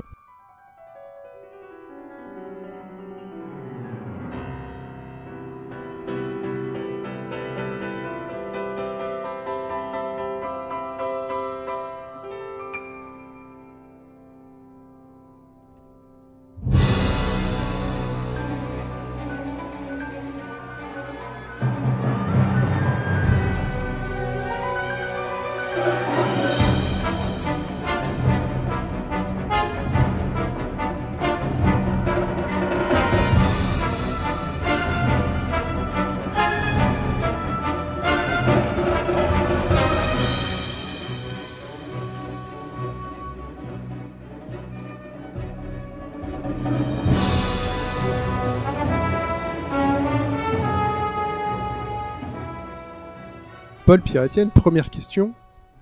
Qu'est-ce qui fait un bon créa? Quelle différence entre un bon créa et un mauvais créa? Voilà, alors là, Ah, ouais. le, le bon créatif, bah, il crée, mais euh, Euh, le moi créatif, il crée, mais c'est pas pareil. c'est pas C'est pareil. pas pareil. Alors, petit, déjà- petit clin d'œil inconnu. là. Alors qu'est-ce qu'il faut comme euh, co- comme je sais pas comme base? Alors je pense que bon savoir dessiner, savoir euh, bon ça c'est Ah bon? Hein Je disais ah bon oui voilà tenir un crayon, euh, une souris. Est-ce qu'il faut avoir une bonne culture jeu vidéo? Forcément pour être un bon créateur dans le jeu vidéo. Est-ce qu'il faut plutôt avoir une bonne culture de cinéma? Puisqu'on sait que le jeu vidéo parfois essaie de se rapprocher du cinéma, d'en d'en piquer les codes. Parce que pour le- la majorité du public c'est euh, C'est David Cage? Non, non, non, pas du tout. Non, pas du tout. C'est que aujourd'hui, nous, l'image Si, qu'on tu se peux le dire que tu Non. penses à la vérité. l'image que nous qu'on se fait de l'esthétisme devant un écran, c'est généralement c'est le cinéma. Quand un jeu est impressionnant, c'est parce qu'il a récupéré des codes du cinéma ou des choses comme ça, pas forcément du truc de la réalité parce que ce Dans Uncharted, par exemple, oui, c'est clair, quoi. C'est, euh, Voilà. la Donc est-ce qu'il faut avoir une bonne quoi. culture euh, ciné, jeux vidéo? Est-ce qu'il faut être un... avoir une culture artistique euh, ultra pointue? Dites-nous. Bah, je pense qu'en fait, euh, il y a plein de bons créatifs en fait qui ont, enfin chacun leur inspiration. en Ouais, fait. ouais, des profils Il y a des gens qui, des artistes qui vont être très très très inspirés de jeux vidéo. Il y en a qui seront pas du tout inspirés de jeux vidéo mais de films. D'autres, ça sera plus de, euh, de la photographie. Enfin, en fait, euh, je pense que c'est vraiment euh, à- vraiment avoir ses propres références que tu vis pleinement en fait et qui t'inspirent vraiment quoi. Ouais. Et après, trouver les projets sur lesquels tu vas pouvoir vraiment t'évanouir. Moi, je sais pas, je pense euh, de. Le meilleur exemple qu'il puisse y avoir, je pense, c'est euh, peut-être les mecs de Blizzard, les premiers, là, je sais pas comment ils s'appellent, Son of Thunder. En gros, les mecs qui ont fait les dessins tout pourris euh, qu'il y avait dans, dans les jaquettes de StarCraft 2, de StarCraft euh, 1er et Warcraft, ils sont toujours là-bas, quoi. C'est-à-dire que euh, ils sont techniquement, ils sont pas super balèzes. Tu sens que euh, niveau culture générale, ça a pas l'air de, de voler super haut, quoi. Et euh, mais mais ils sont ils sont en place, ils sont là où ils doivent être et euh, ils servent très bien le Disons que c'est leur idée qui a servi à tout ensemencer, quoi. Ouais, et puis, et puis surtout, ils se sentent bien là-bas, ils ont pas besoin de faire avoir rendu photoréaliste. Euh, à Quantic Dream, par exemple, il y a un, un de mes collègues, un de mes anciens collègues qui s'appelle euh, Benoît God, qui est pas euh, forcément euh, ultra calé en jeu vidéo, mais par contre qui a effectivement un, un œil plus cinématographique, qui avoir un style très photoréaliste, et voilà, et lui il colle parfaitement à ce que aux productions que, que font Quantic Dream, quoi. Donc en fait, en fonction des, des, des projets, je pense que euh, ton profil en tant qu'artiste, tu dois pas chercher à le, à le, à le contraindre, il faut au contraire essayer de, euh, de, de coller à ce que tu as envie de faire. Quoi. De toute manière, ça se fait assez naturellement en fait quoi. C'est euh, et puis même euh, en fait, c'est pas vraiment toi qui contacte. Par exemple, je sais qu'en tant que euh, bah, on- n'allait pas vers les, les entreprises. En fait, c'est les c'est eux qui viennent vers Ouais. vers vers toi en fait quoi. en Parce que ils veulent, enfin le directeur artistique, il va vraiment vouloir ce qu'il veut. C'est ce gars-là que je veux, c'est pas un autre quoi. Donc ça se fait vraiment très naturellement. Et de quelle fait, manière ils vous trouvent Ouais, voilà, Alors, Alors, sauf si ma- tu... Maintenant, ça se fait vraiment sur Internet en fait. Ouais. C'est en Sur fait, euh, AOM, sur euh, Ad- enfin, Adopt a Mec, Voilà. Tout à fait. Parce qu'on a, Et, euh, on avait vu Olivier Derrière qui disait que lui, pour tout ce qui était composition, c'était euh, du l'inverse, ouais. un, un pitch. C'est eux devaient- mm, et à partir de petits détails, de faire un- composer quelque chose qui ensuite était écouté à l'aveugle, enfin entre guillemets, et ensuite, ben, ils choisissaient plus ou moins, euh, pas au pif, mais sans vraiment de nom. Ils allaient pas chercher un nom en fait. Est-ce que Bah, bah, nous, en fait, il y a plein de platéformes. Enfin, tout se fait sur Internet, quoi. C'est-à-dire Mm. que nous, on a commencé sur un forum, Café salé, hein, café citer, salé, hein. ouais, Mm. avec euh, Glenn Recinter, Qu'on salue. qu'on salue. Et euh, bah, en fait, il y a maintenant, il y a des plateformes qui s'appellent euh, CG Hub, euh, il y a euh, Forum Sijoun, euh, enfin, Concept art. il y a conceptart.org, il y a plein de trucs. Et en fait, bah, euh, les gens viennent euh, recruter là-dessus, en fait. C'est-à-dire que tout le monde a son portfolio là-dessus, euh, tout le monde marché, est, ouais. tout le monde essaie de se rendre visible, d'être euh, productif régulièrement et tout. Et puis, bah, les directeurs artistiques, ils viennent, ils font leurs courses, quoi. Et le, Ouais, le c'est fait qu'il y en ait autant, justement, c'est pas un problème, entre guillemets, maintenant, parce qu'on a de plus en plus de plateformes. Moi, je pense, euh, enfin, DeviantArt, t'as d'autres trucs qui, qui est un peu plus mainstream maintenant, du coup, enfin, qui sont plus, euh, Bah problème non parce que en fait euh, au fur et à mesure que il y ait de pour l'instant en fait la, la, la demande comble l'offre quoi. Enfin il y a, Ouais. il y a, il y a si tu- le jeu vidéo ça se développe. Donc euh, qu'il y ait plus d'illustrateurs ou plus de plateformes euh, j'ai envie de dire tant mieux. Et de toute manière il y aura toujours euh, le niveau en fait qui, qui, qui fera que euh, que tu parce que si on parle de ça de trouver du boulot ou pas on peut faire pleinement confiance dans son niveau quoi. Il suffit finalement d'être bon et de, de faire ce qu'on a envie de faire et surtout pas pas de dévier de, son ambition artistique et euh, en fait euh, tu trouves toujours euh, vous, avez un code, une, une ligne de conduite, c'est-à-dire vous avez on dirait un domaine dans lequel vous préférez dessiner un univers plutôt, ou alors vous faites vraiment de tout. j'imagine Star Wars, des- enfin, t'avais l'air d'en beaucoup en parler. bah, chacun a son. on a toujours euh, des spécialités. Enfin, dire, par exemple, Pierre Etienne qui adore faire euh, du, euh, du médiéval et fantastique. les gros monstres. Voilà. Moi, ça va être plutôt être de la science-fiction et, et du coup, bah, chacun a vraiment euh, son truc à rajouter. Et c'est euh, ici, il y a quelques artistes, bah, Craig Mullins que vous avez d'ailleurs mis, que j'ai Mhm. vu, qui, euh, bah, lui, c'est vraiment un des rares cas qui arrive à toucher à tout aussi bien. À Ouais, n'importe quel sujet, lui, il il s'en arrivera fiche, à le lui. faire. euh, Et, euh, Et c'est assez incroyable. incroyable. comme Olivier de Rivière, vous serez capable de dire non à un projet parce que vous pouvez pas Ouais, coller ouais, à ouais. ouais, bien sûr. Ah ouais, carrément. Ouais. D'accord. ok. Euh, Parce que, enfin, par rapport à ce qu'ils décrivent, ce serait étrange que, par exemple, si on fait un pur jeu, un pur jeu euh, science-fiction, mais science-fiction, euh, tu vois, très poussé, très scientifique, on viendrait pas chercher, par exemple, Pierre-Étienne si tu fais que du médiéval, quoi. Bah non. Enfin, enfin c'est. moi en fait j'ai quelques images quand même science-fiction qui voilà. Mais effectivement, si quelqu'un veut un projet science-fiction très très pointu, il ira plutôt chercher Paul, ouais, effectivement. Par exemple, est-ce que pour faire des bâtiments, il faut être un architecte ou avoir des notions d'architecture Euh, pas du tout. euh. Non. Parce que si à mon avis euh, on regardait, enfin un architecte regardait, euh, si ça tient, euh, je pense qu'il ferait vite la gueule. Il y a pas grand chose qui tiendrait, à mon avis, Voilà. dans les jeux vidéo. Est-ce que vous arrivez à prendre du recul par rapport aux grandes modes, par exemple le cyberpunk, steampunk? Est-ce que vous, est-ce que vous arrivez à, à parfois vous sortir des sentiers battus J'ai Bah, envie de dire. Justement, en fait, euh, euh, on est Mm. vachement dans. Enfin, en ce moment, on est assez critique sur euh, justement la, Ouais. euh, de la science-fiction et de la fantasy. Et c'est vrai que du coup, en fait, on a envie de respirer, on a envie de faire autre chose parce qu'on Ouais. peut plus, quoi. Et du coup, on voit vraiment une espèce de point de repère qui nous permet de Mm. dériver, en fait, d'aller ailleurs. Donc, euh, Et puis, euh, que, on est assez. euh, on voit. Ouais. Puis aussi, on a une vieille déformation professionnelle, c'est que euh, à force de traîner sur les sites, euh, sites job et compagnie, les tendances, on les voit euh, deux ans à l'avance, quoi. C'est-à-dire que quand euh, il y a un, je sais pas, euh, Elysium qui sort, les- la plupart des gens vont dire, waouh, le design super novateur, machin. Nous, euh, ça fait deux ans qu'on en a bouffé, on en a déjà marre, quoi. c'est D'accord. c'est assez, c'est assez frustrant. Ça. Et en tant qu'illustrateur, est-ce que un illustrateur a besoin d'avoir euh, sa touch Ça dépend. euh, ça dépend. Ça dépasse. Est-ce que vous avez une touch, vous, par exemple? On a euh, chacun une touch. Une touch. Alors, ah, ça se fait naturellement, je pense. touch. ça. Il y a pas, c'est pas forcé, quoi. Enfin, euh, je vois mal. un- J'ai jamais rencontré d'illustrateur qui me dit, euh, ouais, euh, putain, il me faut une touch. tu vois, c'est, ils font leur truc et puis de toute façon, naturellement. Et c'est pour ça que c'est important de, de, de pas euh, dévier de, de ce qu'on fait. Et, euh, Par exemple, vous, Euh, êtes- vous seriez capable de voir en une illustration, de dire, ça c'est le style Ouais, de alors, machin. alors justement, ce qui est Ouais, assez marrant, c'est que toi, tu vois pas, tu vois pas ta touch. ouais, Tu Ouais, la bah vois oui. pas. C'est toujours les autres qui vont dire putain, euh, tiens, je te reconnais parce que c'est ça et je l'ai vu à 3 km quoi. Ouais. Et mais toi, t'es impossible. De... Ok, ah ouais, mais c'est quoi? Non, mais je sais, Ouais. c'est toi. C'est tout. D'accord. c'est dans la technique, c'est dans le. tout. Je pense. c'est, En euh, fait, c'est ouais, c'est tout, c'est surtout les défauts dans la technique, c'est-à-dire qu'il y a la technique de base que tout le monde apprend, la perspective, la blablabla.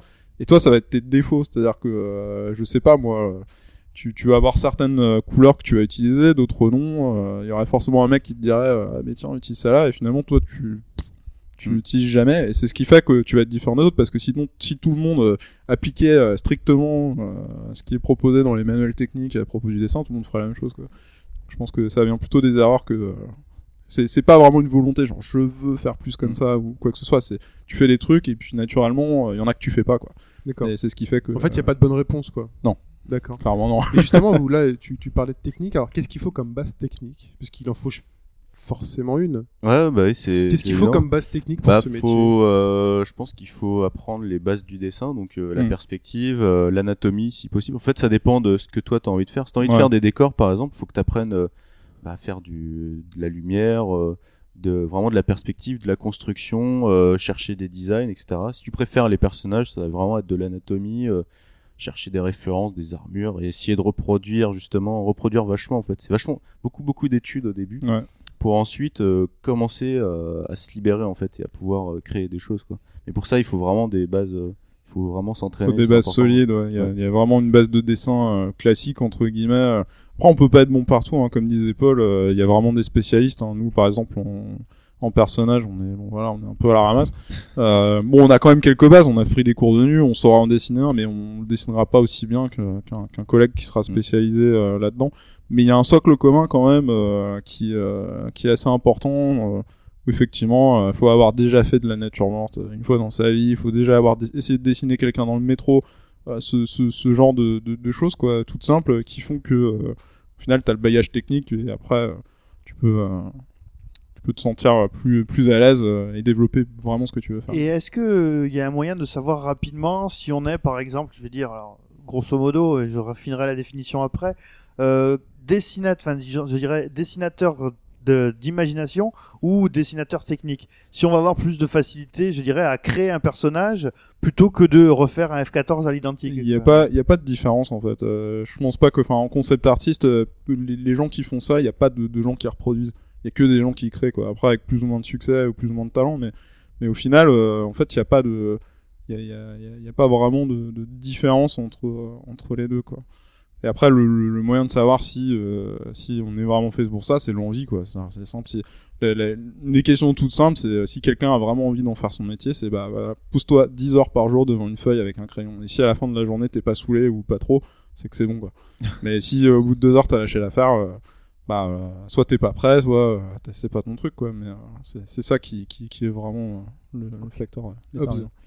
Ouais, et par rapport à enfin, au métier de concept artiste, euh, enfin, il y a différents dessins, différents concepts. euh, on a des, enfin, des caractères designers, on a des, des personnes qui vont, enfin, plus euh, faire des trucs un peu plus imaginaires avec des, avec des décors, euh, d'autres qui vont se concentrer sur des, des mechas. Enfin, il y a, il y a plein de, plein de choses différentes. Est-ce qu'on, quand on va travailler dans ce milieu-là, est-ce qu'on va faire de tout, ou est-ce que ce serait vraiment spécifique euh, Enfin, ça va dépendre des projets, j'imagine, mais euh, Alors c'est assez euh, spécifique quand même. À mon avis, ça dépend de l'ampleur des entreprises. Parce qu'une petite entreprise, euh, enfin un petit studio de développement, il aura pas trop les moyens d'avoir une Ouais. équipe de de 20 concept artistes. euh. Mais par exemple, ouais, une entreprise, enfin une boîte qui a plus de moyens, il va y avoir le gars qui fait les décors, le Ouais. gars qui fait les persos, le gars qui fait les mechas. et- Chez Ouais. Square Enix, c'est ça typiquement. Hein. Mm. T'as la liste de tout. T'as le mec qui dessine la carte, le mec qui Mm. dessine les personnages Ouais, en ouais. combat, le mec qui dessine les personnages sur la carte, etc., etc.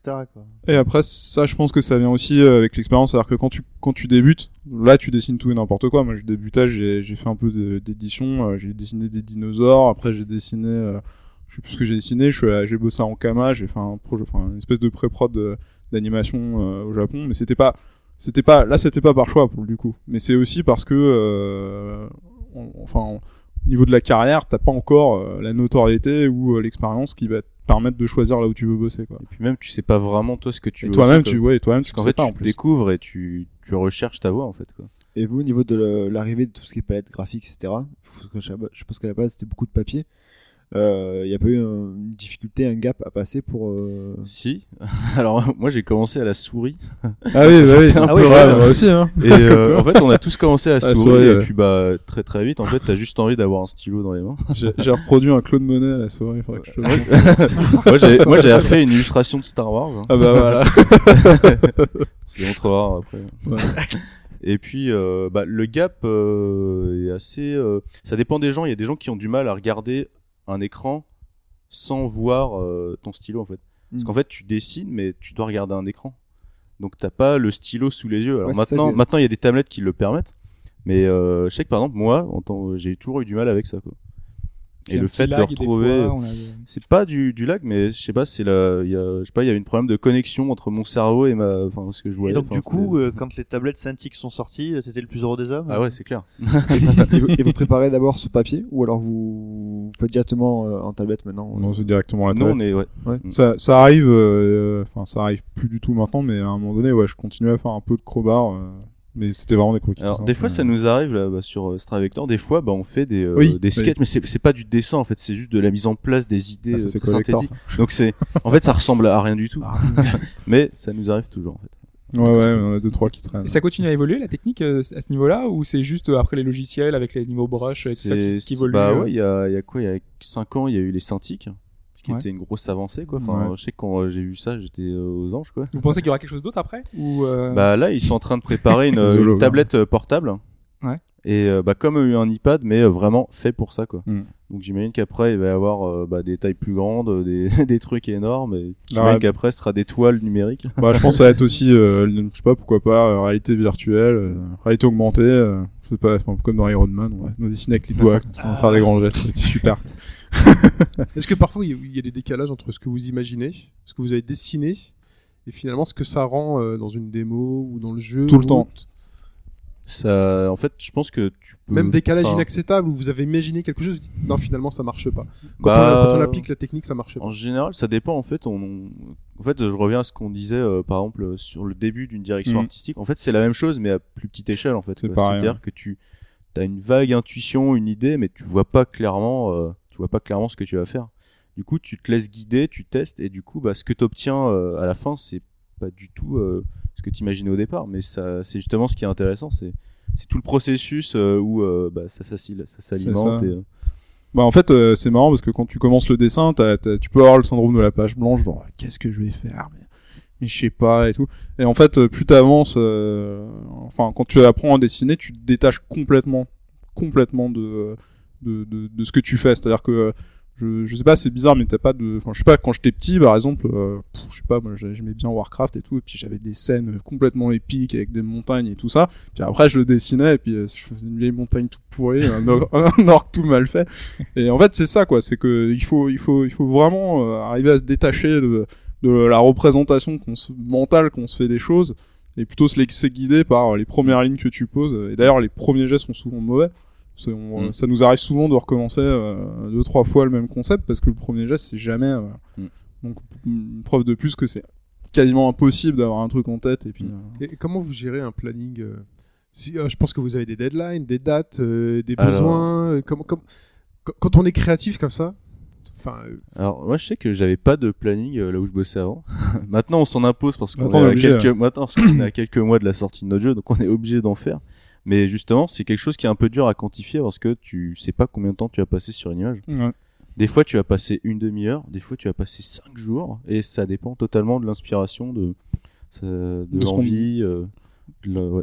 ce qu'on te demande aussi Mm. euh, parce que euh, en fait dans les studios ça va aller de je sais pas un petit crowbar vite fait pour aider un, game designer à monter son truc à une illustration commerciale sur laquelle tu vas passer deux semaines quoi Et effectivement c'est euh, en fait faut t'adaptes généralement le temps tu passes sur une image euh, à l'importance que ça a entre guillemets en termes de planning euh. Tu, parlais du boulot euh, pour les studios. Euh, comment, par exemple, comment vous vivez le, le fait qu'on tu proposes un dessin, on te demande euh, une, euh, on te demande une correction. Est-ce qu'au bout d'un moment Ah. tu le fais de manière euh, complètement robotique et où on pourrait te demander n'importe quoi, t'essaierais de le faire? Alors, alors là, ça a tout à voir avec euh, ce que je disais il y a, il y a deux minutes, c'est se détacher quoi. C'est-à-dire que euh, effectivement, euh, t'es pas là en train de te dire ouais, c'est ton œuvre, c'est ton truc, c'est machin. Tu, tu sais que que bon, c'est c'est pas c'est pas à toi quoi. C'est c'est enfin c'est à toi quelque part, mais tu tu peux jamais être en situation euh, de se dire je suis un artiste, c'est ma vision d'artiste. Parce que si tu fais ça dans un studio traditionnel, hein, parce qu'il y en a où c'est pas le cas, mais dans la plupart des studios, tu te mets complètement en danger parce que effectivement, euh, si euh, tu te dis à chaque fois, euh, tu mets un ego pas possible et euh, tiens, je vais faire mon dessin, ça va être génial et tout, et, et le mec il arrive, il te défonce pour de bonnes ou de mauvaises raisons, hein, peu importe, euh, tu le vis mal quoi. D'accord. euh, Non, on anticipe un peu sur la troisième partie du, du podcast. On va revenir sur la deuxième. Est-ce que vous avez des euh, références de créateurs dans le milieu Est-ce que vous avez des noms comme ça des... Est-ce que vous êtes fan? Ah ouais. qu'on Est-ce en que a vous êtes- plein. Ouais, on en a plein. Est-ce Bah, que vous inspirez euh? Moi, le premier, c'est, euh, bah, je l'ai déjà cité, c'est Akiko Yoshida. Je suis ultra fan de ce que font les Japonais. Ça se ressent pas du tout dans ce que je fais personnellement, mais euh, mais c'est vraiment, euh, moi, niveau de DA, c'est, euh, je sais pas, les DA les plus réussis pour moi, euh, c'est euh, bah, tout ce que tout ce que fait euh, la team Matsuno, euh, tout ce qu'elle a pu faire à l'époque, et même encore aujourd'hui, je joue à Crimson Shroud là sur euh, sur 3DS. Ça, ça défonce. Tout, ce que tu racontes, ça va faire tellement de bien à- notre ami Alphonse qui Ouais. nous écoute. Notre ami Alphonse, alors lui, c'est Vagrant Story, Crimson Shroud. euh, Voilà, et puis il y a quoi, il y a Monster Hunter aussi, euh, où j'adore leur taf. euh, parce que là, voilà, c'est si on parlait de DA cohérente, euh, là pour moi c'est réussi à tous les niveaux, euh, l'animation, le son, euh, tout ça quoi. Ah, parce qu'on en a Voilà. pas du tout parlé en fait de la finalement du sound design rapporté à la. Bah, encore, c'est euh, ouais, je pense que ça vient après, c'est plus le sound designer qui, qui regarde ce qui se fait, et puis après euh, ça marche mieux comme ça. Voilà. Est-ce que toi, tu as Bien sûr. Paul Alors moi je suis euh, plus inspiré par euh, les films et euh, genre Blade Runner. Ça je suis fan de donc c'est Sid Mead en fait l'artiste qui était derrière, qui a fait Tron le premier, qui a fait je crois que c'était 2001 Odyssée de l'e- euh, pas 2001, si 2001 Si, si, Odyssée de c'est l'espace Mead qui a fait 2001. ouais, ouais. et euh, si je me gourre pas Alien aussi. Non ça c'était peut-être. Moebius. C'est. Alien, c'est Giger. Giger, ouais mais il y avait peut-être euh, Moebius, il y avait quelqu'un Moebius, Giger en fait ça- c'était tout ce qui était alien, Alors, toute la technologie alien mais tout ce qui était technologie humaine, je crois que c'était soit Moebius soit euh, en fait, je sais, enfin, je sais pas si vous hein. connaissez très rapidement l'histoire des, des gens qui ont lancé la, la science-fiction moderne. À l'origine, c'était Jodorowsky qui avait décidé de faire Dune. Et euh, il avait fait un pool de, de dessinateurs pour travailler avec lui, parce que Jodorowsky est pas vraiment dessinateur à la base. Et donc il avait pris Mobius, il avait pris Giger, il avait pris Dan O'Bannon, qui est responsable des effets spéciaux de Alien derrière. Le film s'est jamais fait hein, en 74 et en fait toute la, la SF moderne des années 80 et 90 Ouais, est née de l'équipe qui avait été montée par Jodorowsky en 74. quoi. Ce qui est dingue, c'est que c'est vraiment eux qui ont posé euh, la science-fiction. Et ce qui est marrant, c'est que maintenant, tous les films de SF, tous les jeux de science-fiction sont totalement inspirés de, de ce qui a été fait il y a, il y a 30 ans. Quoi. Et aujourd'hui, euh, euh, aujourd'hui, qui sont les, les- qui sont les grands noms, même si ce sont pas vos préférés est-ce En tant qu'illustrateur Ouais, ou, euh, en tant que création artistique. bah, Je pense que le plus gros, ça va être Craig Mullins. hein.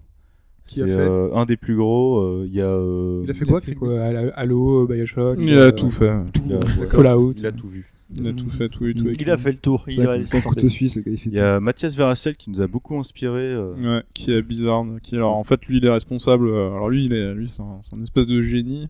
Il est aussi fort en 3D qu'en qu'en 2D. Donc en gros il bosse au département cinématique et euh, les cinématiques de Blizzard, surtout les dernières qu'on a vues. euh, C'est pas moche. Hop, euh, Ouais mais c'est lui quoi. C'est lui quoi. Ça se voit direct. On a vu les cinématiques, on s'est dit ouais non mais c'est tellement euh, sa patte. Et après on a vu on a vu que c'était ses sketchs, on s'est dit ouais ouais, forcément c'était Mm. lui quoi. Et euh, ouais lui il est il est vraiment euh, très très marquant. Euh, après euh, Il y a Sparte ouais. Ouais, Sparte. euh, Sur, sur Halo, là, sur le dernier. Il y a l'équipe des Steambots hein, qui nous ont bien inspiré aussi. Ouais, les mecs qui ont bossé sur Tron, euh, donc euh, Vile, Deus Ex d'ailleurs. Et Deus Ex aussi. ouais. Tron Ouais. l'original ou le suivant? Non, le, suivant. Le Ouais. suivant. Ouais. ouais. Celui qui a pas d'histoire. Ouais, Ouais. exactement. Celui-là, ouais. Celui Ouais. qui aurait pu être un autre film. Hobbs, toi, t'avais aussi noté un point sur les créateurs qui sont associés à un jeu. Avec par exemple Victor Antonov. Oui, parce que dès qu'on pense à Antonov, on pense à Half-Life 2. Euh, Il y a des créateurs comme ça où quand on quand on pense soit au jeu, soit au créateur, on a directement, c'est associé. On a visuellement, euh, on, on voit sa patte, on voit son univers, on voit tout de suite. Euh, moi, j'ai pensé à lui. Peut-être que vous avez d'autres exemples de, de genre comme ça. euh. Bah, il y a des mauvais exemples. Tetsuya- Balance, balance. Tetsuya Nomura, je sais pas, comme ça. À Euh, où là, où là, tu sais, effectivement, bah, ils sont pas, en fait, ce qui est intéressant de noter, c'est qu'ils sont pas si nombreux, quoi. C'est pas, euh, C'est pour ça que j'ai pas eu non plus énormément d'exemples. Ouais, c'est, vous, de sur les côté, doigts, sur les doigts de la main, quoi. Enfin, il y en a pas, il y en a pas des masses, t'as Nomura, ouais. Bah, t'as Yoshitaka Ouais, Amano, ouais, c'est ouais. lui. Bah, Amano, mais Amano, voilà, Amano, lui, il est dans un, il a une, Amano, il dessine que les Ouais, personnages, ouais. quoi. C'est-à-dire que tu vois le jeu, tu, tu pourrais pas dire que c'est, Le jeu, c'est designs, quoi. Et Toriyama Ouais, ouais, Ouais, bah oui, ouais, ouais. Toriyama, hein. Ouais, ouais, Ouais. si, euh, Dragon Quest, ouais, effectivement. Mm. Voilà, et d'autres. Chrono Trigger, euh, Ouais. les Gogo Hackman. Ouais. Bah, en fait, ouais, c'est, c'est marrant, c'est en, en Asie, euh, en général, que ce soit au Japon, en Corée, où les, euh, où les concept artistes sont des, des stars, quoi. Limite, c'est toi qui connais bien la Corée. Paul, tu vois. Ah, Ah, oui, c'est oui. vraiment des superstars là-bas. En, en Corée, il y a- il y, a celui qui est responsable des, des deux Magna Ah Carta, oui, qui est Yuntai hyper Kim, ouais. connu. Ouais, ouais. Ouais, bah, en fait, ouais, c'est ça, c'est vraiment en Asie où là, effectivement, tu vas trouver beaucoup plus de, de créateurs qui sont, qui sont liés vraiment, euh, Ce mec-là est Ah, un des, fournisseur euh, de fond d'écran. euh. Officiel, quoi. Ouais. Pareil, euh, au Japon, euh, les mecs qui dessinent les robots, euh, c'est des superstars. Ici, euh, je saurais pas te dire qu'est-ce qui a dessiné tel ou tel Bah, Macross. nous, on, a mais... eu, on a eu Darzo. Hein. Ouais. Je, enfin, dessinateur de robots à part Gonagai. euh, Ah non, il y en a. Ouais. c'est Oui, des, je sais, il y en a ils sont- beaucoup. Bah, il y a plus. Moebius. Ouais, moi, Moebius, ouais. Donc euh, ouais, jeux vidéo, en fait, il y a pas, euh, à part au Japon et en Asie en général, il y a pas beaucoup de noms comme ça connus du grand public. euh. Tiens, d'ailleurs, c'est marrant que vous ayez cité euh, Toriyama et que on cité à Chrono Trigger. On a parlé de Chrono Trigger. Euh, finalement, est-ce que Chrono Cross n'a pas eu le succès escompté parce que de l'équipe s'était barré euh, Toriyama quoi Je sais pas. Ça, ça, c'est une question qui a pas de réponse. Hein. Mais euh, Moi, je pense que c'est possible. Hein. Ça peut jouer. Visuellement, euh, directement, on était associé avec l'idée qu'on avait quelque chose. euh, bah, C'était du Dragon Ball, quoi. C'est plus vendeur tout de suite, déjà. Parce qu'après, Chrono Cross est un très bon jeu, donc c'est pour ça que derrière, il y a, niveau qualitatif, ça change rien. Mais euh, pourtant, parce Chrono que Cross, c'est un excellent jeu. je Ouais. balance et j'assume, Chrono Cross est mieux que Chrono Trigger. Et pourtant, euh, on retient toujours le premier et jamais le second. Quoi. Je, ouais, je... Je suis d'accord. Ça ouais. serait, une question un peu plus élaborée, mais c'est pas loin de passer euh, devant Chrono Trigger quand même. Euh, Juste une dernière question par rapport au fait, vous êtes en, aussi en 3D ou pas? Vous travaillez en 3D Ah fait- ouais, ouais. En fait, on fait tout ce qui est euh, visuel euh, sur ouais. Et dans ce que vous, vous avez travaillé dans les studios, euh, donc toi chez euh, Node ou alors euh, toi les studios Sony Liverpool, quand vous dessinez en 2D, c'est quelqu'un d'autre qui passait après Ouais. vous pour. Et du coup, à ce moment-là, c'est donc vous travaillez, je suppose, en, en collaboration tout le temps.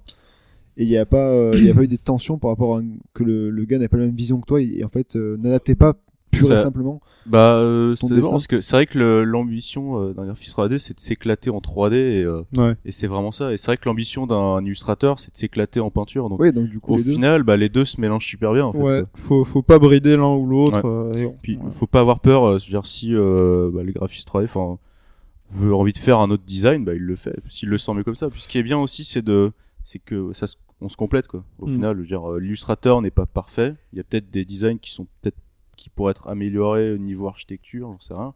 Et puis pareil, de toute façon, c'est des allers-retours constants. C'est-à-dire c'est- que bah, tu fais des recherches, le graphiste euh, 3D, il va le faire en 3D, et ensuite il y a des allers-retours, etc. C'est déjà arrivé que le, en fait, quand vous, quand vous soumettez un dessin en donc 2D, euh, une illustration à un graphiste 3D, que lui, ben, change totalement tout et euh, tellement il veut faire son truc à lui que, ben, du coup, ça. Bah, ça, moi je me suis pas retrouvé dans cette situation, mais Moi non ça plus, hein. arrive, mais, mais c'est pas dans son intérêt de le faire, parce Ouais. que, euh, enfin, il s'est- Ouais, de toute façon, on le voit, on le voit avec Strive Vector, vu qu'on fait tout maintenant. En fait, ce process qu'on décrit, on le fait nous-mêmes. C'est-à-dire Mm. que, euh, effectivement, euh, ça arrive qu'on fasse des, on fait des concepts, et euh, quand on passe à la 3D, il y a toujours une phase où on le fait en 3D, on se dit, ah merde, en fait, le moteur, il faudrait plutôt le descendre, plutôt le monter, machin. On n'est pas là à se dire, le dessin, il est comme ça, il faut impérativement que ce soit comme ça. On sait des fois, des que- fois ça marche pas en 3D en fait. Ouais, le d'accord. dessin, enfin moi par exemple, j'avais fait le design du vaisseau dans Remember Me, et en fait, j'ai fait euh, plusieurs vues, etc. Mais en fait, quand on l'a fait en 3D, ah bah merde, en fait, c'est pas équilibré quoi. D'accord. merde, les réacteurs ils sont trop verts avant. Et bah c'était trop tard, on n'a rien pu changer quoi. D'accord. C'est ouais, parce que en fait c'était euh, un graphiste qui était pas euh, dans le studio, qui est ailleurs. Du coup, il n'y a pas eu ses retours. Et, euh, D'accord, il a, il a juste interprété le dessin que tu avais fait. ouais, voilà. Et en fait, bah, comme quoi, c'est important justement d'échanger et de bien, euh, de, de bien mettre les choses en place. Bah, justement, ce que je vous propose, c'est de passer à la troisième partie, euh, qui va parler bah, justement de la direction artistique dans la création du projet et comment euh, comment ça se passe.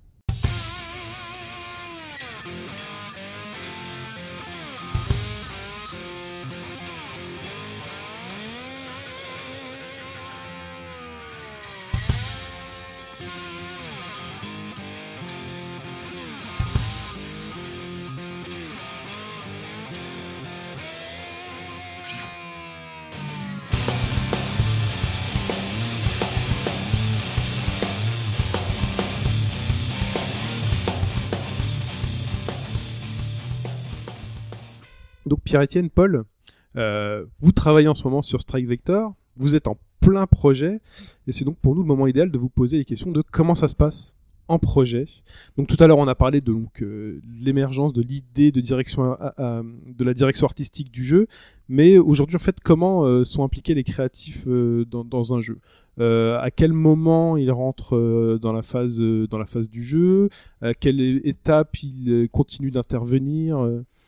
Alors dans Stravector, en fait, euh, on a quelque chose d'un peu différent de- des entreprises, c'est que c'est pas segmenté en fait. Hmm. En fait, vu que, étant donné qu'on est quatre euh, à avoir commencé le projet, donc il y a euh, Cédric et Jérémy, Jérémy, qui sont programmeurs. qui sont voilà. programmeurs, en fait, on met toutes les choses en place. En fait, c'est-à-dire que toutes les choses sont prises en commun en fait quoi. Hmm.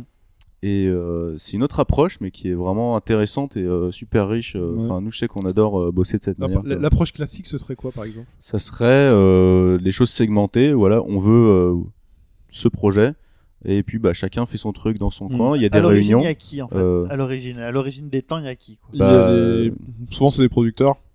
Alors, c'est c'est même pas des créatifs, c'est des gens qui disent bon, euh, c'est un peu caricatural, mais euh, c'est un peu ça. Bon, alors les jeux d'action, ça marche pas mal, ouais. Ouais, mais alors, euh, tiens, si on mettait des chevaliers là-dedans, euh, ouais, ça peut être pas mal. Après, ils contactent les investisseurs, ils font analyser le truc par des cabinets d'analyse qui disent ouais, ça peut le faire ou pas. Et là, ils commencent à, à contacter euh, les game designers, les directeurs artistiques et tout ça. Euh, ils en discutent avec eux. Euh, et là, ils mettent en place une espèce de, enfin, ils mettent en place la pré-production en fait. Ça me fait, ça me fait penser à Résistance. À chaque fois qu'on parle, non parce que Résistance, c'est la même réflexion que j'ai eue. C'est à l'époque, fait putain, la Seconde Guerre mondiale, ça marche plutôt pas mal. Les extraterrestres aussi, ça marche plutôt pas non, mais- mal. Alors ouais, alors Venez, ça, on met les deux quoi. alors ça justement, alors justement ça, c'est marrant que tu dises ça parce que effectivement ça sent. Ouais, ça sent. ça sent tu sens que c'est des mecs en costard cravate euh, qui ont vu des chiffres, des courbes, et ils sont dit tiens là, c'est pas mal ce genre-là, il y a peut-être moyen et tout, et en fait il y a pas du tout moyen parce que le fait, ne serait-ce que de penser comme ça, mais que comme ça, bah tu, tu te retrouves avec un truc euh, tout moisi. euh, enfin, bref. Euh, et donc Il y a ouais, des gens pour dire que c'est pas des mauvais jeux. c'est pas forcément des mauvais jeux, mais Ces en tout cas, on ils peut existent. C'est juste que c'est Ils- pas venu d'une bonne idée entre Voilà, ouais. quoi. Voilà. c'est pas venu de bonne idée et c'est pas c'est pas parti d'une intention euh, sincère quoi. Par contre, il y a les développeurs derrière qui arrivent à rattraper le coup. Quoi. ouais voilà, Ouais. mais bon c'est pour ça il- que le jeu peut être bien ou pas bien. Il Mais rattrape l'idée de base, ouais. euh, ça vient de, ouais, ça vient de, ça vient de ça. Et donc euh, ouais bah une fois qu'il y a ça, euh, bah, même toi tu peux en parler de la, pré-prod vu que t'étais là depuis le début. euh, T'as fait tout euh, Remember Me en fait Paul. Donc, Bah euh, ouais, moi j'ai depuis le moment où je suis arrivé, il y avait pas grand chose. c'était bon, bah il faut inventer quelque chose. Et euh, bah ouais, c'était euh, c'était intéressant, mais disons que dans une entreprise, euh, dans une grosse entreprise, une grosse boîte, ça va être euh, chacun dans son coin, puis on fait une réunion, puis ensuite chacun dans son coin, puis une re-réunion. Disons que c'est pas, il y a pas une espèce de symbiose ou un mélange. Et moi je pense que c'était une erreur, par exemple, dans mon entre, enfin à Dontnod, c'était que chacun, chaque pôle était vraiment segmenté dans son coin.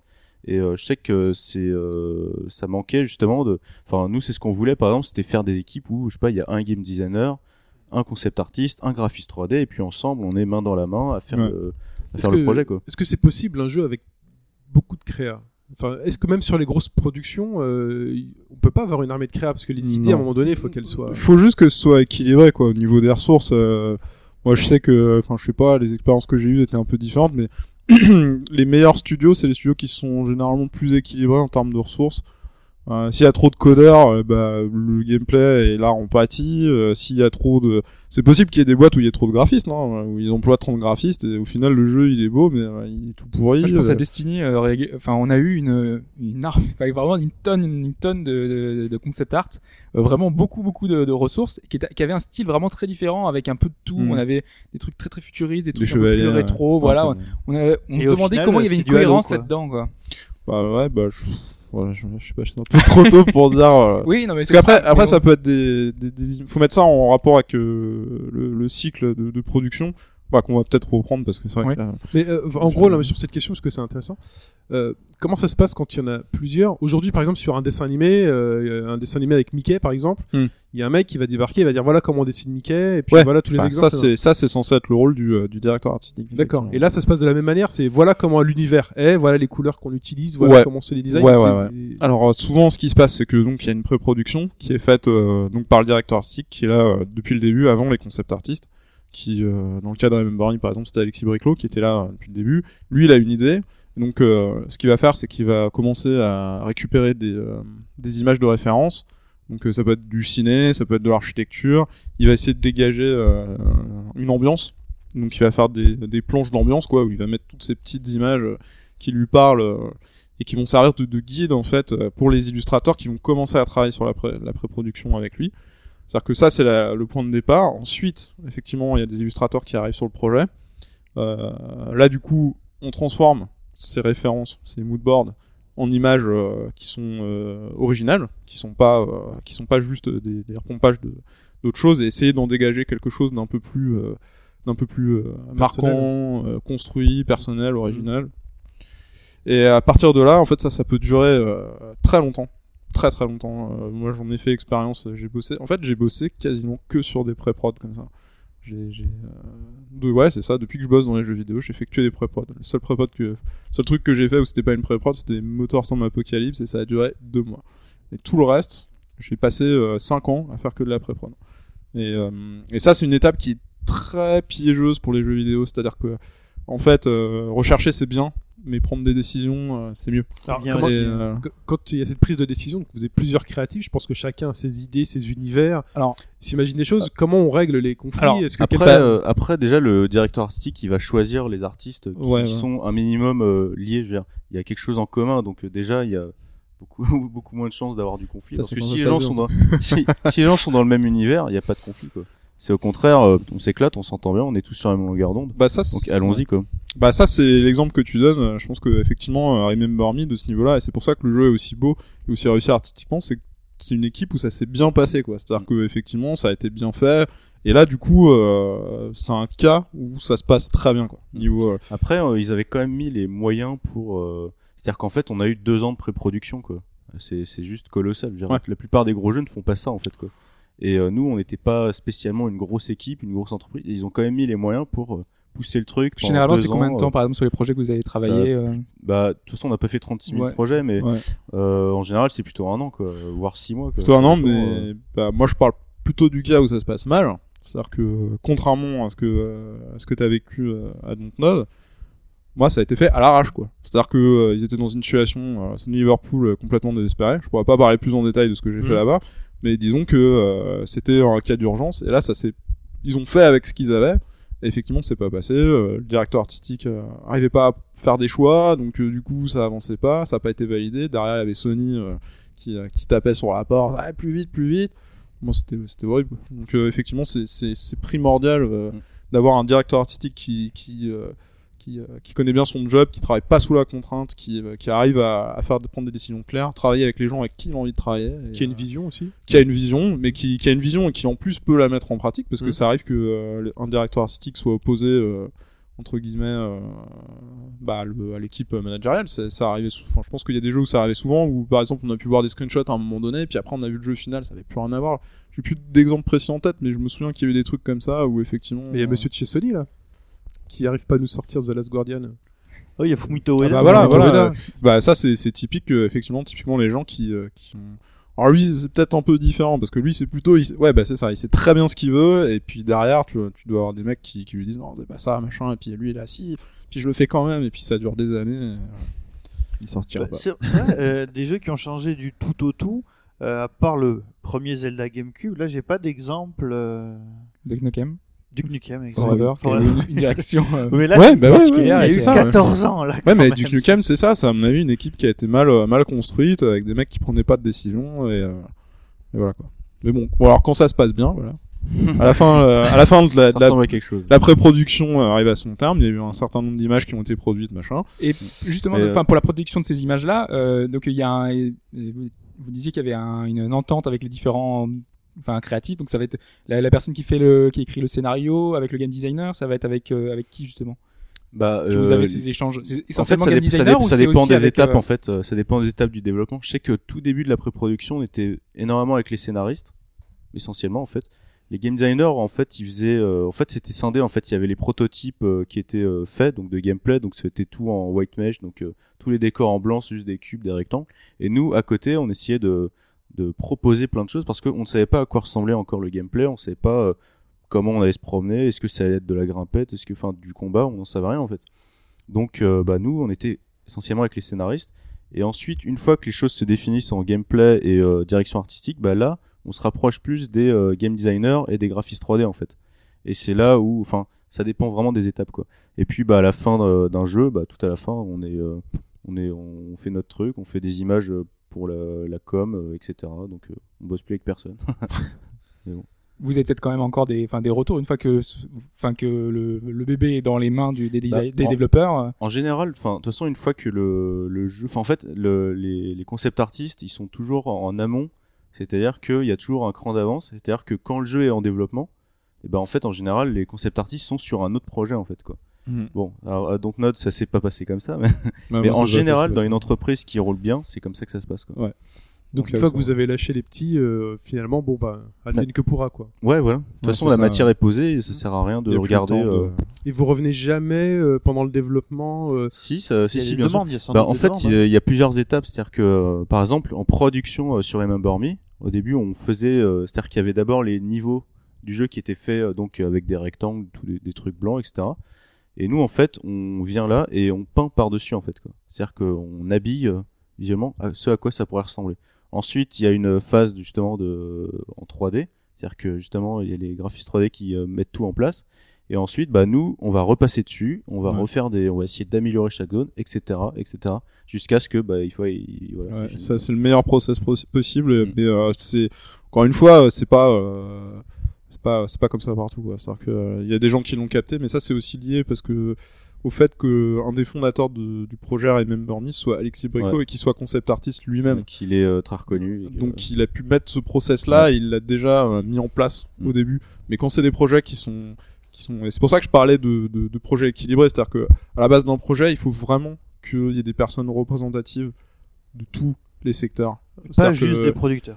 pas juste des producteurs Mais mais ça peut s'appliquer. C'est pas juste des programmeurs, c'est pas juste des artistes. Si tu mets que des artistes euh, sur un projet, Bah, t'as toutes les a- chances que ça parte euh, la- complètement il y a freestyle. Sur votre projet en ce moment, par exemple, vous êtes quand même deux artistes, euh, enfin Deux ouais, artistes et deux techniques. codeurs. Ouais, mais- Ouais, mais disons qu'il y a tellement créatif. de choses à faire euh, visuellement qu'il faut faire les menus du jeu, il faut faire les logos, il faut faire la 3D, il faut faire les, les illustrations, les concepts. Enfin, en fait, il y a tellement de Et choses puis, à faire. euh, et puis euh, surtout, effectivement, les codeurs sont là pour euh, souvent pour pour balancer, euh, enfin pour contrebalancer euh, nos envies et nous dire, écoutez les gars, là, Ça, euh, c'est pas possible. Ça, là, ça, c'est pas faire. possible, Là, vous rêvez, vous avez Mm. craqué. Et effectivement, ils, ils peuvent nous remettre euh, un peu sur des euh, sur des euh, sur des rails quoi. Et ça vous arrive de, enfin de, je dirais de vous faire, euh, enfin que ce soit les, à quel moment, en fait, les game designers peuvent vous dire, ok, vous me faites un truc là qui a une pure gueule et tout, mais euh, comment je peux intégrer ça dans le jeu, quoi? Bah, c'est justement euh, avec l'expérience, je pense que tu arrives euh, plus à t'adapter. Tu sais, en fait, tu commences à savoir ce qui sera faisable ou pas faisable, en fait. Hmm. Et c'est justement pour ça qu'en pré-production, en fait, tu peux te lâcher complètement. Ouais. Donc, tu n'auras pas de limitation, en fait, puisqu'il faut donner de la matière. Et quand tu rentres en production, tu sais déjà, en fait, euh, tu sais déjà que bah, euh, bah ça sera pas possible. Donc, ça sert à rien d'essayer de faire, par exemple, le Remember Me qui était très, enfin, c'était que des couloirs.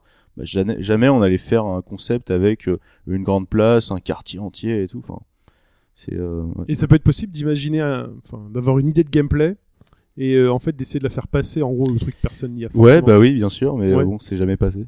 D'accord. Ouais, ça c'est. Mais euh, c'est vrai qu'il y a eu plein d'idées de gameplay euh, à Dontnod de la part de pas mal de développeurs qui sont malheureusement pas passés quoi.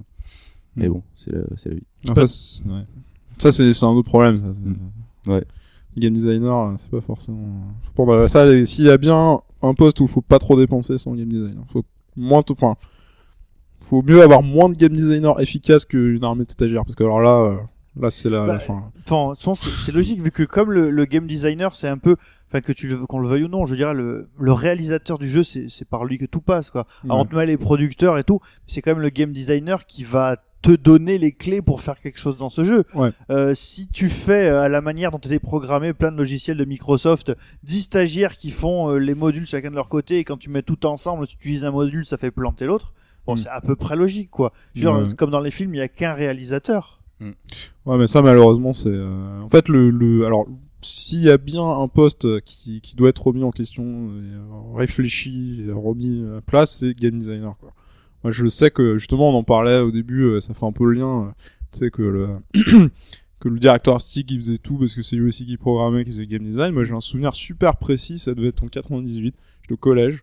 Il y avait une espèce de porte ouverte. Choisissez votre métier, euh, je sais pas quoi. Et t'avais euh, game designer. Et euh, qui est-ce qui euh, et, euh, C'était Michel Ancel en fait. T'avais Ah. Michel Ancel, le profil de Michel Ancel. Et il disait, un game designer, c'est quelqu'un qui dessine. et moi, dans, dans ma tête, et c'est pour ça euh, que j'ai commencé aussi à dessiner, c'est parce que je voulais faire du jeu vidéo. Tu voulais et- faire Michel moi j'ai vu ça. fait, mais non, mais moi j'ai vu ça. Je me suis dit, ok, le mec qui veut faire du jeu vidéo, il faut qu'il sache dessiner quoi. Maintenant, un game designer, euh, bah, bah c'est un testeur quoi, qui qui a monté les échelons et qui va s'auto-proclamer machin, sans sans jamais euh, vraiment Mais connaître euh, bien. les- euh, si tu regardes les grands game designers, bah, tu cites Michel Ancel qu'il faut dessiner. Euh, bon, on va reparler de Miyamoto. Miyamoto, bah, Ouais. il- c'est Ah un, ouais. c'est un mec qui sait dessiner. Mais les Euh. premiers développeurs, c'était des gens qui faisaient du game design mais qui n'étaient pas game designers quoi. C'était des codeurs. Ça se trouve, tout le monde n'était que codeur à la base quoi. Ils faisaient du graphisme euh, parce qu'ils étaient obligés d'en faire. Ouais. Ils faisaient du game design parce qu'ils étaient obligés d'en faire. En fait, c'était quelque chose un- d'un peu touche à tout et je pense que c'est Ouais. c'est assez essentiel et ça manque dans enfin je Dans sais les que gros dans studios, ouais. les gros studios qu'on a traversés que euh, ouais, bah c'est trop segmenté, c'est-à-dire que toi tu seras que le game designer, toi tu seras que le concept artist. ça marche Si t'as envie de faire la 3D, non non non, non c'est quelqu'un d'autre qui va le faire. Même si t'as le temps, tu le feras pas. Ça, ça, marche euh, pas du tout. ouais. C'est, moi je pense que c'est vraiment essentiel. Enfin, on pense que c'est vraiment essentiel que bah de toucher un peu à tout. Et c'est ce qui est riche justement dans, dans notre projet Strive Vector, c'est que justement on peut toucher à tout. C'est-à-dire qu'à la base on était juste illustrateur, on s'est mis à la 3D, on Ouais. s'est mis à faire des logos, du graphisme, des sites internet, enfin des vidéos, enfin on touche à tout. Et au final, on a vraiment beaucoup plus de choses, beaucoup plus de recul pour euh, développer les choses en fait. C'est le fait d'avoir une petite équipe, d'avoir un- un- une structure indé entre guillemets, euh, parce que je pense à Dust Unleashed le, le- son développeur qui était un- à la base qui était un graphiste, qui était un animateur. Il a Mm. fait tout son jeu, euh, enfin Tout il a seul, pris des risques tout seul, voilà, et il a fait son truc tout seul. Et c'est Et il a intéressant fait- de voir qu'aujourd'hui on peut le faire. Euh, il Ah ouais, c'est possible. Malheureusement, enfin, non, non. Un Le caractère design, design. ok, pas inspiré. assez catastrophique. Mmh, Mais bon, voilà, le mec, c'est il Fury. découvert. C'est pas son boulot. bon ça. ouais bah. Il y en euh, partout. Bah, en fait, il y, a, y a quand même quelques gros studios de développement euh, qui, qui ont compris ça euh, assez rapidement. Euh, je pense notamment, euh, je sais pas, à Naughty Dog, Sony Valve. Santa Monica, Valve. euh, c'est des projects où euh, ils ont une politique qu'ils appellent euh, en gros euh, enfin, euh, no soft skill. C'est-à-dire, soft skill dans le milieu, c'est un mec qui est juste game designer. Tout ce qui sait faire, c'est parler, etc. Ouais. Euh, et, et ça, ils ont décidé de le bannir complètement. C'est-à-dire que euh, si tu veux rentrer à Valve, par exemple, non seulement tu peux pas être que game designer, mais tu, tu peux pas être. Enfin, t'es obligé d'être game designer illustrateur, game designer codeur, mais tu peux pas juste rentrer là-bas en disant salut, je suis un game designer, je sais rien faire à part écrire des trucs. Euh, et ça, effectivement, c'est une des clés euh, du succès de pas mal de gros studios euh, qui Ouais. arrivent à tenir le cap. Surtout de laisser des libertés en fait. euh. par exemple, euh, bah, Valve, si t'as envie de monter ton projet, tu le fais. Si t'as envie de suivre le projet de quelqu'un d'autre, tu peux le faire. Et au final, tu laisses les gens euh, en autonomie totale et ils s'autogèrent. Et ils- justement, c'est, pense, que c'est là où tu peux créer vraiment des choses. C'est quand tu peux vraiment t'exprimer et te faire confiance et euh, que eux, tu c'est- fais confiance aussi. quoi. Eux, c'est particulier parce qu'ils ont pas d'impératif économique Oui, ouais. fort sur Ouais, leur Ouais, jeu. ça. Ouais, au final, au Ah. final, ils sont, euh, ils proposent des choses vraiment différentes. Genre Oui. Portal, c'est. Mais ils le proposent une fois tous les 5 ans, Ouais. voire plus, Mm. parce qu'à côté, on- ils vivent de la vente de jeux. À Mais- côté, c'est un euh, Micromania dématérialisé, euh, Valve, aujourd'hui. Mm. C'est plus Ça hein. Ils vendent mais ils se sont jamais plantés sur ce qu'ils ont sorti. Mm. Est-ce que tu pourrais citer, un... est-ce que de mémoire, quelqu'un pourrait citer un projet Valve et dire non, ça c'était nul. Non, non, mais c'est parce qu'ils ont le temps de le faire. Ouais. Et quand Bah- ils décident de le sortir, ils le sortent, mais s'ils sentent pas le truc, ils le sortiront temps, ils en jamais. font que deux, hein, pas plus. Aujourd'hui, Half-Life 3, ils te le sortiront pas s'ils sont pas sûrs et certains Ouais. que euh, ça apporte quelque chose de fou. euh. Et en fait, c'est ça qui est marrant, c'est que les joueurs s'impatientent. Je veux dire, quand t'es joueur avec un peu d'expérience, on l'a compris ça chez Valve. Pourquoi les mecs sont encore tous là à réclamer qu'un Half-Life 3 Mais parce que c'était tellement bon qu'on a envie que les mecs aient bossé et qu'ils finalement ils nous sortent un nouveau truc. C'est comme voilà, je sais pas, c'est comme Apple quand ils sortent un iPhone avec juste trois trucs en plus, on fait c'est de la merde, juste trois trucs en plus parce qu'à chaque fois on s'attend que ces personnes-là, elles te sortent un truc qui va te qui va te faire exploser la tête en disant mais comment on n'y avait jamais pensé? Or c'est Mm. pas le cas. Oui, mais c'est pas raison de. Je veux dire, c'est pas la peine Half-Life de 3, trop le pousser. Tu mais vois, Half-Life je- 3 demain ils te sortent un Half-Life 3 où c'est juste Half-Life 2 euh, bah avec HD. un HD voilà avec un environnement plus ouvert, euh, des missions euh, que tu peux faire dans un ordre aléatoire, tu tout le monde va faire ouais, feignant quoi. Mais ça, Donc, ça se vendra par palette. Ce qu'on attend, c'est que finalement, les mecs, ils aient redessiné une ville de fou. Est-ce qu'on va pas aller plus profond dans City 17 Est-ce que euh, c'est l'après? Est-ce que voilà Et si c'est s'ils te sortent pas un truc comme ça, Half-Life 3, euh, il va se- voilà, on fera ouais, ok, Ouais. sympa les gars, bien tenté. Ah. Et voilà, Portal 2, c'était ça. Mm. T'as le premier Portal qui est une expérimentation, qui est qui est pas longue, qui se passe euh, tout en laboratoire, euh, sauf vers la fin, tu passes un peu d'air le décor. Et là, t'as Portal 2 où finalement ils, ils t'ont bossé un truc où t'es plus dans un laboratoire, sauf les deux premiers niveaux. Et puis après, voilà, tu découvres Tu les reviens. environnements et tu voilà, t'es t'es plus dans un truc sauvage. Mais dans Portal, enfin dans Portal 2, ce qu'ils ont fait par exemple, c'est que dans le premier, ils avaient réduit, je dirais, à la portion congrue le- l'histoire. Dans, le, Mm. dans le second, en fait, il y a un, enfin, il y a l'histoire se déroule sous tes yeux, quoi. Voilà, mais bon, on va Bon, pas tester. Alors, pour revenir sur le, pour revenir sur le sujet, moi j'avais une question en fait, c'est parce que donc là vous nous dites que vous êtes une petite structure. Qui s'occupe du game design chez vous? Tout le monde. Tout le monde, ouais. D'accord. En fait, c'est des idées communes. C'est euh, en fait, la, que- comme je disais tout à l'heure, la plupart des idées euh, sont prises en commun en fait quoi. Ouais. C'est-à-dire que dès qu'il y a un sujet de conversation, bah on va en causer tous les quatre, on va prendre les décisions à quatre et euh, Mm. et du coup, euh, Décision à 4, c'est jamais évident. c'est bah justement c'est ça qui est intéressant parce que justement euh, ça stimule, c'est-à-dire que le débat stimule euh, vraiment et euh, on pousse les discussions beaucoup plus loin en fait. Ouais. Plutôt que si c'était juste une personne qui prenait une décision et qu'on devait lui faire confiance. Mm. Là, au moins, les choses sont remises en question. Il y a quelqu'un qui est pas d'accord. Non, c'est pas comme ça que ce sera. Et ben si. Et puis du Ouais. coup, il y a l'autre qui s'en. Et du coup, ça stimule énormément. Et en fait, on prend la décision euh, assez vite en fait. Ouais, Parce ouais. que c'est très, euh, c'est très intense en fait. Et on n'hésite pas à revenir aussi sur des décisions qu'on a pu prendre. Mm. On a, on a, en fait, c'est ça qui est bien, c'est comme c'est une décision collective, on est moins attaché à titre personnel à, à ce truc. Donc en fait, quand on arrive dans une situation, on se dit, euh, je sais pas moi, euh, j'en sais rien, une arme qui est trop puissante, ou elle est débile, ou elle sert à rien, machin. C'est pas parce que, comme c'est une décision qui est collective, c'est pas genre, moi je l'ai trouvé, il faut que ce soit dans. C'est non, c'est ça nous appartient à tous et du coup on a beaucoup plus de facilité à faire des choix, euh, à les modifier. euh, Enfin c'est. Mais là, par exemple, simple. en parlant, euh, enfin, direction artistique, euh, vous voulez créer un nou- nouvel environnement. Ac- Actuellement, vous avez trois environnements. Enfin, en tout cas, vous avez qui, ont été annoncés. Il y a le désert, il y a un truc plus pétrolier, et un truc Ouais. Plus, euh, enfin, Plus slum. steampunk, ouais, ouais, voilà, slum. Euh, et euh, si vous voulez en créer un nouveau demain, si par exemple il y en a un qui a une idée et que l'autre ça lui plaît pas trop, vous allez Bah, forcer. vous En allez, général, enfin, en fait, on essaie de se laisser un peu libre en fait. S'il y en a un qui a une idée, bon bah, il on va fait. fonce. Et puis, moi, par exemple, il y a ça que, hein, du coup, on va réadapter. Et, puis... et en fait, ça se fait assez naturellement, c'est-à-dire qu'on soutient mutuellement. C'est juste que, bah, il y a toujours un mais Et du coup, bah, ça se recadre et ça crée une vision commune et c'est comme ça qu'on avance. Quoi. Ouais, ouais, mais ça et ça dans les ouais, dans les gros studios, c'est c'est super difficile à faire parce que nous on a une une relation euh, tous euh, entre nous quatre qui est assez euh, fraternelle, tu vois. c'est- on n'est pas là pour euh, pour péter la gueule à l'autre, mais euh, mais dans les ouais, mais dans les studios euh, classiques, souvent c'est ça. hein. Il y a beaucoup de carriérisme, il y a beaucoup d'ego, il y a beaucoup de choses comme ça qui font que euh, ça donne pas toujours le meilleur. euh. En fait, c'est ça, moi, depuis le début, depuis qu'on discute, ce que je vois, c'est que euh, c'est quelque chose d'artistique. Et derrière la notion d'artistique, on met quand même pas mal la notion d'ego. Et dans ce que vous dites, finalement, euh, vous êtes, enfin, il y a à aucun moment vous revendiquez, je dirais, la, la puissance de votre ego par rapport à, à l'objet que Bah, vous utilisez. En fait, déjà, nous, on a du bol, c'est qu'en fait, on est quatre, on n'est pas beaucoup, donc il y a énormément de boulot. Enfin, on travaille vraiment euh, beaucoup sur ce projet, et au final, chacun s'y retrouve tellement il y a de choses à faire, en fait.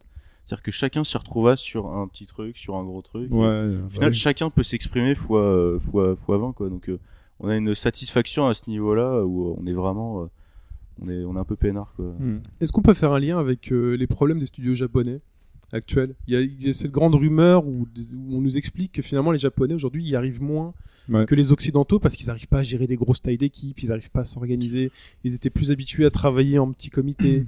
Bah ouais, c'est sûr qu'il faut qu'il change. euh, Enfin, voilà, qu'est-ce que j'ai dit Il faudrait qu'il qu'il s'adapte parce que effectivement, euh, ils ont des méthodes de, de, de production qui sont euh, qui sont super archaïques. quoi. C'est-à-dire que effectivement, euh, enfin voilà, par exemple, nous on se retrouve, euh, les studios occidentaux se retrouvent confrontés euh, aux problèmes de euh, de la direction artistique, euh, des problèmes de euh, soft skills, hard skills, des trucs super compliqués où t'as des studios qui tentent différents trucs. C'est vrai qu'à part euh, quelques studios comme peut-être euh, celui d'Hideo Kojima ou euh, celui de Suda 51, il y, y a des japonais hein, qui réfléchissent à ça, mais Les ils sont, ils sont ou et Capcom, ouais. Mais mais ça c'est c'est c'est récent quoi. C'est euh, effectivement euh, Capcom qui dit euh, tiens bon on arrête les DLC. Mais ça c'est super quoi. Mais c'est vrai que en fait à- je crois que c'est sur cette génération euh, de consoles 360 euh, PS3 où ils se sont paumés euh, complètement quoi. C'est-à-dire que euh, ils ont dominé euh, tout jusqu'à la PS2 quoi quasiment tout ça et puis bah euh, dernière génération de consoles on a eu quoi euh, Final Fantasy 13 Ouais. voilà Et ça part Des- tellement mal la nouvelle génération qu'on se dit que 4 Pourquoi il y euh, a toujours un rire après Final Fantasy? Ah parce que c'est pourri bon. c'est tout c'est euh, non bah non enfin c'est pas pourri c'est c'est dégradé le, le, le travail de ces des gens qui ont bossé dessus mais surtout au niveau de la DA, enfin. ouais mais voilà bah la DA de toute façon là là là le problème C'est est simple peu- c'est c'est Nomura de Nomura il est, il Ouais. est écrivain euh, Il fait tout. lui. il fait le directeur du fait game trop de choses, il fait les choses, en fait, personnages, il fait tout, et il a une emprise totale. Et en plus, ce qui est, ce qui est, ce qui est fou, c'est que euh, Nomura, à la fois, je déteste ce qu'il fait sur Final Fantasy, et ce qu'il a fait à Final Fantasy en général, et j'adore Kingdom Hearts, quoi. Ouais, c'est- beaucoup, euh, il y a beaucoup de, de gens comme ça aussi. C'est, fou, mais, mais, mais effectivement, euh, bon, enfin, je m'écarte un peu du sujet, mais ouais, c'est vrai que les Japonais, euh, il y a eu un, on peut pas nier qu'il y a eu effectivement un, un petit souci à un moment donné par rapport à, à leur méthode de travail, quoi.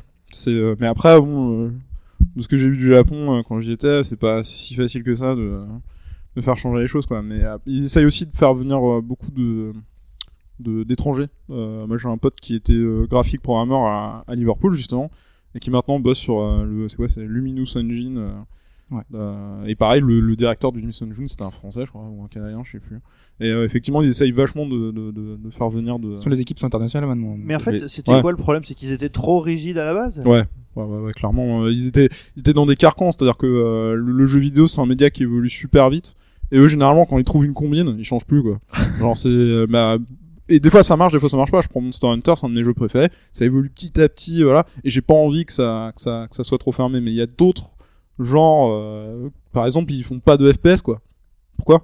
Pourquoi ils font pas de FPS Enfin, Il y, a, y a des Peut-être parce ça. que c'est nul Non, bah non. Peut-être qu'on en aura bientôt. Hein. mais effectivement, euh, les Japonais, s'ils se disaient à un moment donné, tiens, on va faire un FPS, ça pourrait être complètement dingue, quoi, parce que effectivement, ils auraient euh, quelque chose de frais par rapport à ça. peut-être plus euh. nerveux, plus. Enfin, il y a déjà des jeux qui sont très nerveux, genre Quake 3 et plein de fast FPS. Ouais, ouais, euh, mais c'est c'est c'est dans- c'est bizarre. Ils ont ils ont effectivement ils se cloisonnent eux-mêmes euh, dans des trucs, ils se mettent des carcans, quoi. Et, euh, effectivement. Et puis après, même quand ils passent, enfin, quand ils, les, les tentatives japonaises de, de TPS, on va dire. Ouais, je pense à Vanquish, c'est pour ça. je- Voilà. Ah, mais Vanquish, c'était génial. Ouais, ça, c'était top. Mais à côté de ça, il y a eu d'autres tentatives qui étaient moins, euh, moins intéressantes. en vrai. Bah c'est ça, c'est qu'il faut, c'est qu'il faut qu'ils s'ouvrent et qui, qui. euh, Et pourtant en plus ils l'ont déjà fait par le passé. Hein, c'est, euh, c'est ça qui, qui est un peu incompréhensible. Mais, euh, mais effectivement, c'est à l'image des occidentaux qui ont commencé à intégrer des éléments RPG dans des FPS et des trucs comme ça. C'est des trucs qu'ils ont piqué aux japonais et qu'ils ont mis dans des jeux européens. Voilà. Et je pense que si les japonais se mettaient à faire un peu la même chose, bah effectivement, ça donnerait un peu de sang neuf. euh. J'ai juste pour revenir sur euh, la DA euh, dans, dans- dans le projet, on a une question qui traîne qui est euh, est-ce que euh, à partir d'un certain moment d'avancée dans le projet, on peut revenir sur des choix de direction artistique? Bien sûr. Bah, c'est ce qu'on a fait d'ailleurs même. C'est-à-dire qu'on s'est rendu compte à un moment que en fait il y avait des il y a un il y a un moment où euh, en fait dans les images qu'on avait produites, mais en fait il y avait vraiment quelque chose de bien. Du coup en fait on a euh, on avait un peu en fait on a ré- on a remis le curseur un petit peu en arrière, plus industriel, etc. Quoi. Mhm. Mais ouais ça arrive en fait. En fait la direction artistique elle se c'est pas genre un jour ça y est on a notre DA. Ça y est. Non, C'est c'est pas ça. Ça se fait vraiment petit à petit et c'est vrai qu'en fait limite j'ai l'impression que c'est vraiment maintenant en fait à la fin du projet qu'on peut dire la direction artistique c'est ça quoi. Bah oui, oui, parce qu'au final, ce qui compte, c'est le résultat, quoi. Enfin, Ouais. euh, c'est, c'est surtout dans le jeu vidéo, euh, le, le résultat, enfin, ouais, tout ce qui compte, c'est, c'est qu'est-ce que va voir le joueur quand il va jouer, quoi. Après, il s'en fiche complètement de, de savoir euh, comment ça s'est fait et compagnie. Enfin, de certains s'y intéressent, mais ce que, ce que je veux dire par là, c'est que effectivement, même pour nous, euh, on voit ce que ça donne en 3D, quoi. C'est-à-dire que de ce qu'on avait imaginé de nos dessins et de ce qu'on a pu créer, c'est très différent de, de, de ce qu'on a produit au final, quoi. Mais c'est pas un truc qui est, enfin, entre guillemets, normal parce que dans les grosses productions, finalement, on nous montre directement dès que le, dès que le jeu est annoncé des artworks. Mm. Après, on nous montre un truc en CG.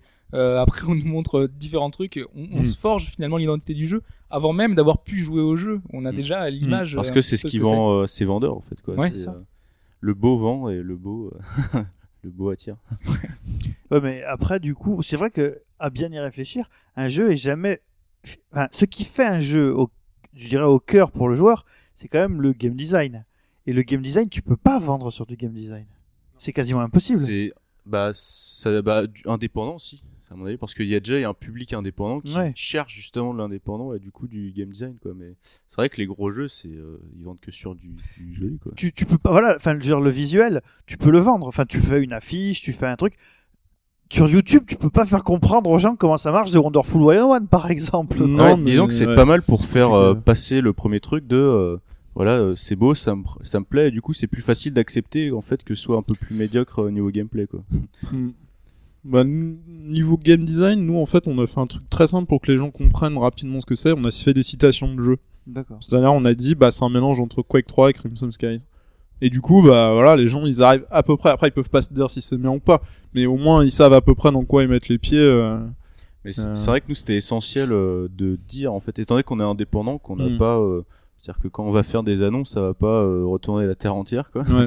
Donc en fait pour nous c'est essentiel de justement dire vraiment quel est notre jeu quoi, comment ça joue. Nous enfin justement on veut euh, Mm. dire carte sur table de ce qui est vraiment le plus important en fait. C'est vrai que le, le gameplay là, bah, on arrive, euh, il nous reste trois mois pour finir le Mm. jeu. Là, c'est au centre euh, de toutes nos préoccupations. quoi. ça C'est euh, tous les jours, euh, voilà. euh. On se fait des parties sur Steam, euh, on équilibre, il y a des Ouais, trucs en cheatés, bah merde, là. faut faut, faut revoir le truc vite fait. Ouais. Ça, ça- ça me fait penser à. Est-ce que quelqu'un peut m'aider? Il y a une simule de méca, de combat de méca qui est sortie il y a pas longtemps. Oken, voilà. Ouais. Où là, pour le coup, ils ont joué à fond sur la direction artistique et a priori, ça arrache les rétines de ce que j'ai pu en voir. Mais euh, C'était une démo technique. Mais euh, voilà. presque Ouais. Niveau, quasiment, niveau gameplay, ça avait l'air quand même assez abouti quoi. mais au final, il y a rien de tout ça. Non. Bah en fait, euh, on se pose la question parce que euh, en fait, on a en voyant les vidéos, c'est vrai que c'était super me- beau. C'est un peu un truc qui Ça avait, ça avait l'air vraiment fun Ouais. niveau gameplay, c'était lourd, ça tirait, bah, bah, ça, ça avait l'air bien maniable. Même euh, ce qu'on voyait, c'est que ça faisait des gros sauts énormes et tout.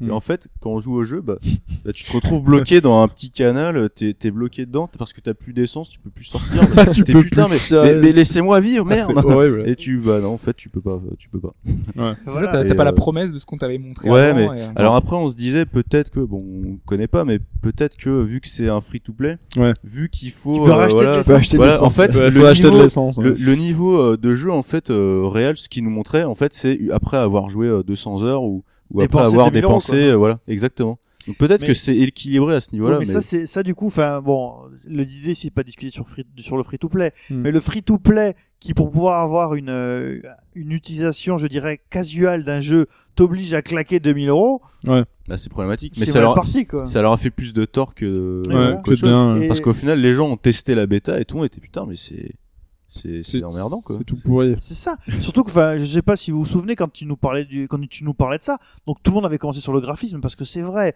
Enfin, si t'es un peu porté sur le, les mechas et compagnie, c'est monstrueux Mais quoi. c'est comme ça qu'ils ont Et trouvé puis- du boulot finalement. Bah C'est ouais. Nvidia qui Ouais. leur a acheté leur, Mm. tec- leur technologie, ils ont ils ont soutenu le projet, donc derrière bah voilà, ils- le truc qu'ils avaient fait en quelques mois, bah derrière ils ont Mais pu ça en a faire quelque chose. disparu quoi. Ça a Mm. disparu parce que en effet, plus personne s'y intéresse.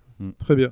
Moi, ce que je vous propose, c'est de parler un peu des jeux euh, éventuellement qu'on n'aurait pas abordé ou parlé, juste pour que vous nous disiez peut-être chacun euh, si un jeu euh, pour- dans lequel la direction artistique vous a vraiment marqué ou pour lequel vous vous en souvenez, vous voulez le revoir. Bah, Oken, euh, par exemple, c'est, je pense que c'est vraiment l'élément déclencheur euh, qui nous a euh, lancé dans notre projet. En fait. Ça se voit visuellement en tout Ouais. cas. On Ouais. a une. Parce qu'en Ouais, fait. Oken, Oken euh, a annoncé leur premier truc, on était waouh quoi, c'est un truc euh, énorme et les gars ils sont pas beaucoup quoi. On s'est dit, on Si. peut le faire. Quoi. Exactement, C'est ouais. arrivé.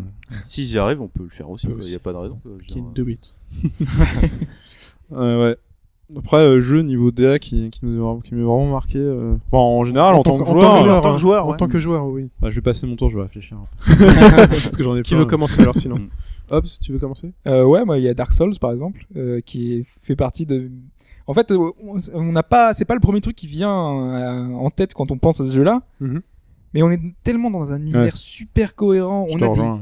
Visuellement, on a des environnements magnifiques. La première fois qu'on arrive à Orlando, on a cette vue fabuleuse sur toute la ville. Ah là là. C'est- bluffant, c'est incroyable. Quand Ouais. tu arrives là, tu, tu, tu te dis, ils ont pensé à tout ça, ils ont fait un univers qui, qui tient la route et cette direction artistique, moi, je la trouve fabuleuse. Euh, vraiment, Dark Souls, c'est une de mes dernières, euh, enfin, émerveillements euh, à ce niveau-là. Euh, ah bah après, il y a des classiques, hein, enfin, euh, Bioshock Infinite, enfin, Bioshock tout court, euh, Mhm. tous les Bioshock. Et petit, pour euh, un peu varier, euh, Grim Fandango peut-être, euh, que j'avais bien aimé, qui avait un univers à part, qui avait un, une recherche.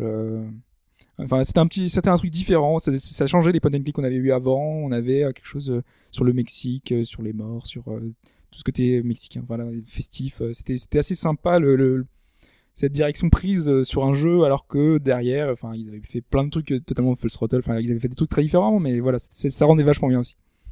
Qui d'autre? Moi, je vais aller sur la Dreamcast avec Jet Radio en fait.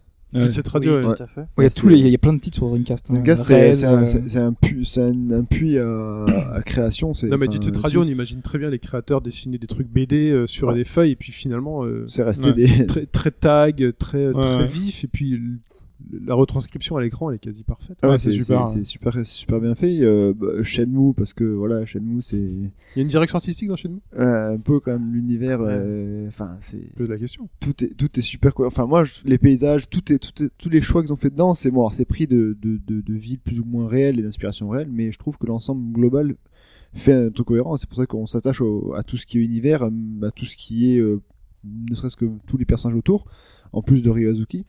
Euh, C'est terrible, on en revient toujours à nos jeux préférés presque. Oui, bah, ouais. oui, Oui, parce bah que oui, il y a, de- y hein. tout qui fait ça dedans. Euh, J'avais noté Vagrant Story aussi parce que voilà, Vagrant Story reste euh, super beau, même si après le jeu en lui-même, moi je l'ai pas, j'ai pas accroché du tout euh, au reste. Je l'ai même pas fini d'ailleurs. Je l'ai pas joué longtemps. Euh, je le dis. Euh, après, euh, oui, il y a eu Rez aussi sur, euh, qui était aussi euh, pareil. Il y a Patapon aussi, quand même pas moche, enfin qui a aussi un choix particulier aussi. Ou alors même euh, plus décalé, Electroplankton au niveau, au niveau de son choix euh, artistique est bien décalé là-dessus aussi, qui, qui, qu'on qu'on se retient grâce à ça en fait aussi, outre le fait euh, de son gameplay à côté. Mais euh, voilà, il y a quand même pas mal de jeux qui ont euh, qui marquent, qui ont on parle pas souvent, bon Shenmue d'accord, mais le reste euh, qui ont choix, qui ont un choix décalé de direction artistique et qui restent dans le dans, la- dans les mémoires de, de pas mal de joueurs. Quoi. Ouais. Pipo? Alors euh, moi, alors moi, enfin, je sais que je fais pas toujours très très attention au graphisme, c'est pas toujours les choses qui me marquent le plus. Mais bon, alors Zelda The, Wind Waker, là je, là, je suis en train de le refaire sur euh, sur Wii U. Et euh, mais je vais je vais vraiment rester 30 secondes dessus. Ben voilà, euh, la gifle que j'ai pris en 2002 quand j'ai fait le jeu sur GameCube, je la reprends en encore plus fort en me disant que ce qu'on voit aujourd'hui, c'est sans doute ce qu'ils avaient voulu faire à l'époque parce que on voit qu'il y a des choses qui ont été rajoutées, des, des- des petits filtres, et tu te dis que, mais voilà, enfin, la direction artistique avait été tellement bien travaillée et choisie à l'époque que, avec les limitations de l'époque, je reprends exactement la même baffe. C'est comme Flashback.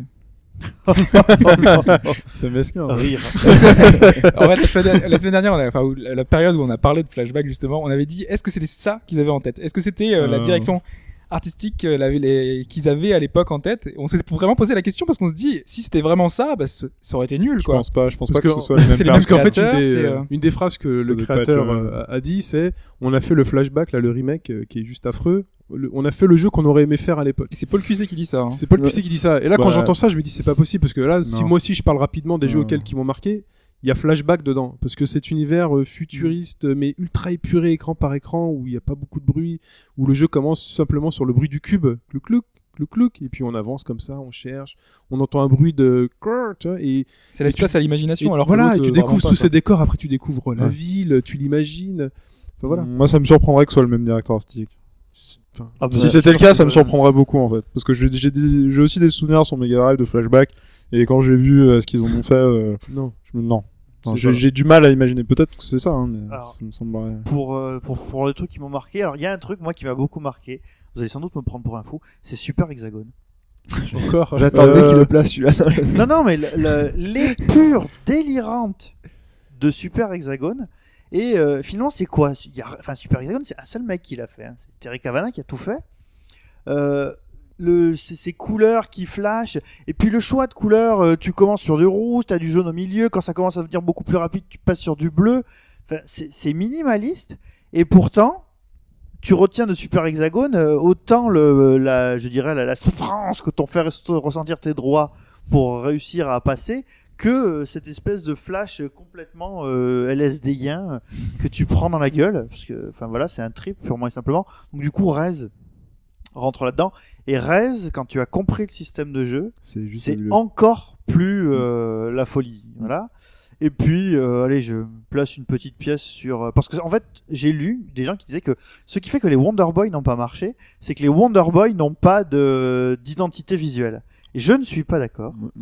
Et par exemple, le troisième, euh, donc le, le Dragon Strap, euh, Wonder Boy euh, 3, Monster World 2 pour ceux qui suivent, quand euh, tu te retrouves dans les niveaux où tu es en souris, où tu as ces blocs blancs et noirs sur lesquels tu peux grimper, enfin, ça c'est des images que j'oublierai jamais et qui m'ont durablement marqué quoi. Ok. Voilà. Bon, qui do- bah, je peux le faire moi? Bah, flashback, bah, donc j'ai parlé de flashback. Euh, après, pff, dans les choses euh, qui sont un peu anciennes, il y a Abe, le Ouais. premier euh, Ouais, que j'ai trouvé juste euh, très beau quoi. Earth of Darkness, Ouais. tous les jeux dans la lignée, euh, dans les jeux récents, Mirror Edge m'a vraiment marqué. Euh, Remember Me, j'en parlerai pas parce que c'est trop récent. Je sais, je sais pas ce qui m'en restera dans, dans quelques années. Euh, quoi d'autre Euh, Ah oui, je voulais parler aussi de Death of the Tentacle Oui. non pas parce que déjà c'est une prouesse, parce que c'est beau, c'est en pixels, mais surtout aussi parce que dans les décors, tous les objets, on est dans un monde déformé. Tout est tordu. ouais. tout est tordu, les cadres, les cadres de photos, de tableaux qui sont au mur, et ben, c'est pas des, des parallélépipèdes parfaits, c'est voilà, et c'est quelque chose qui te fait tout de suite comprendre L'horloge, l'horloge dans laquelle tu rentres pour descendre dans la cave, elle est complètement tordue. La voiture, la voiture que tu laves Voilà. avec les roues éclatées là. Mais voilà, moi c'est des choses qui me qui m'ont touché et qui euh, qui restent quoi aujourd'hui. Paul. Alors moi j'ai euh, c'est surtout des jeux anciens en fait. Oui. Alors je sais pas si c'était la technique qui manquait, du coup ils, ils pouvaient pas trop montrer ou alors que c'était parce que euh, ouais, j'étais un gamin et du coup j'étais peut-être plus rêveur. Mais ça va surtout euh, je sais pas, il y avait Secret of Mana là, qui m'a vraiment euh, en fait, je m'imaginais toute une Ah oui. vie autour de ça en fait. Et Là, il y a vraiment un taf. hein, c'est pas juste. franchement, c'est un des jeux qui m'a le plus fait rêver, c'est comme Another World. Oui. Ouais. Bah, ai- en fait, j'y ai pas joué très longtemps, mais en fait, ça me rendait tellement dingue de me dire putain mais ça t'habite. a- C'est un truc qui finit par Voilà. t'habiter quoi. hein. Ouais. et tu c'était tellement euh, mystérieux, il y avait vraiment des émotions euh, vraiment énormes là-dedans. en, en 3 enfin dégradé de 3 4 Mm. couleurs, Ouais, ces ouais. grands blocs noirs parce que Ouais. t'as des aplats monstrueux que tu n'avais nulle part avant quoi. Mm. Enfin avant euh, quand t'avais le, les fonds des écrans qui étaient noirs pour les shmups bah, parce que forcément si tu mettais un fond tu ralentissais le jeu. Là tu faisais le choix de mettre ces gros blocs noirs au milieu de l'image, c'était différent quoi. Mm. Et ce qui est marrant, c'est de regarder ensuite ces, ces jeux. Parce qu'en fait, on a un souvenir qui est vraiment euh, quelque chose de super riche et tout. En fait, dès que tu les regardes, oh putain, ça a pris un coup de vieux quand même. Ouais, mais des Mais souvenirs ça sont haute reste, euh, définition. Ouais. Another, Another World, tu trouves que si tu le reprends maintenant, tu trouves que ça a pris un coup de Je vieux trouve pas. moi. Je trouve, bah, disons que visuellement, c'est à l'époque, c'était, en fait. à l'époque, c'était vraiment, euh, disons que euh, je- dans ma tête, c'était des dégradés. Enfin, je veux dire, il y avait pas de pixels et tout. Et en fait, bah, c'est Ah oui, des sont, pixels ouais. partout en fait. Mm. Mais voilà, c'est. Sinon, euh, bah, il y avait quoi? Il y avait euh, les Zelda, quoi, qui m'ont toujours fait rêver. Ouais. Enfin, en fait, c'est Ouais, toujours dès que c'est, ça suggère bien, moi, ça, je rentre dedans, en fait. quoi. Mm. Ouais, j'ai trouvé mes jeux. Allez. Ah, j'ai commencé avec la Mega Drive. Je pense que c'est tout les euh, l'espèce de trilogie euh, Disney. Hein. Donc euh, Ah oui. World of Castle of Illusion. Illusion, Quackshot, World of Illusion. Ça, ça m'a ça, ça m'a vraiment fait triper. Je crois que c'est vraiment mais Là, on parlait de DA, euh, ouais, là, ça, là, c'était super fort, quoi. Parce que c'était du Disney. Même moi, quand j'étais petit, euh, j'étais plus Tex Avery, machin, et Disney, c'était un peu vague et tout. Et- mais, euh, mais ça, ça, ça m'a marqué. Mais, mais, mais- Et jouer du Disney, c'était pas pareil, quoi. Enfin, Disney C'était pas pareil, et surtout, euh, Sega, j'ai j'ai l'impression, alors, c'est pareil dans Kingdom Hearts, je me suis fait la même réflexion, j'ai l'impression que les Japonais comprennent mieux ce que c'est Disney que les Américains. C'est euh, c'est horrible, mais euh, la magie Disney, tu vois, machin, quand, dès que ça, ça, ça sort des Américains, c'est- je vois le truc commercial, gras, Ouais. machin, tu vois. Les Japonais, ils, ils ont pas ça. Ils... C'est comme, euh, c'est comme le Astérix qui a été fait par les Japonais, par Konami. Mais il est génial. C'est Ouais. le seul Astérix finalement qui Il est- qui colle, qui est euh, bien. ouais. Non, il y, a- il y a un très très bon Astérix sur Master System. Ouais. Sur Master System, il y a un excellent Astérix de plateforme. Ouais. Et euh, ouais. la génération d'après, bah, ça a été les Final Fantasy, ça c'est sûr. Bon, il y a eu Vagrant Story, on en a déjà parlé. Euh, surtout Final Fantasy, bon, Final Fantasy 7, c'est sûr parce que Le 9 bon, sûrement. voilà. Mais le 9, ouais. Le 9, ouais. Le 9, il était vraiment euh, énorme et je, l'ai- je le refais régulièrement sur émulateur. hein, ça me dérange pas. C'est pas trop vieilli. Après, génération PS2, ça aurait été euh, bah, Odin Sphere, je pense. euh, clairement, quoi. Ouais. Ah oui. Ce jeu, tous les niveaux, l'histoire. Vanilla à la fin. bonjour. euh, toutes, Ah euh, ouais, non, non, eux, ils me. les, Voilà. ouais. Et donc, euh, est-ce que tu as suivi les, les Muramasa et compagnie si Ouais, j'ai fait Muramasa et là Dragon's Crown, j'ai pas de PS3 donc euh, je vais devoir euh, repasser. Donc euh, j'en achèterai une juste Ou pour une ça, Vita. je pense. Ou une Vita. Une Vita, Une ouais. Bah euh, ouais, la PS2, je l'ai acheté juste pour Odin Sphere en fait. Ah oui, c'est vrai que en, en plus dans, dans Muramasa, t'as des choix forts comme les, les écrans euh, sphériques où en fait quand tu marches, t'es toujours au milieu de l'écran et c'est le fond qui Dans tourne derrière toi. Quoi. ouais. Ouais. Bah il y a la même chose dans Muramasa, ouais.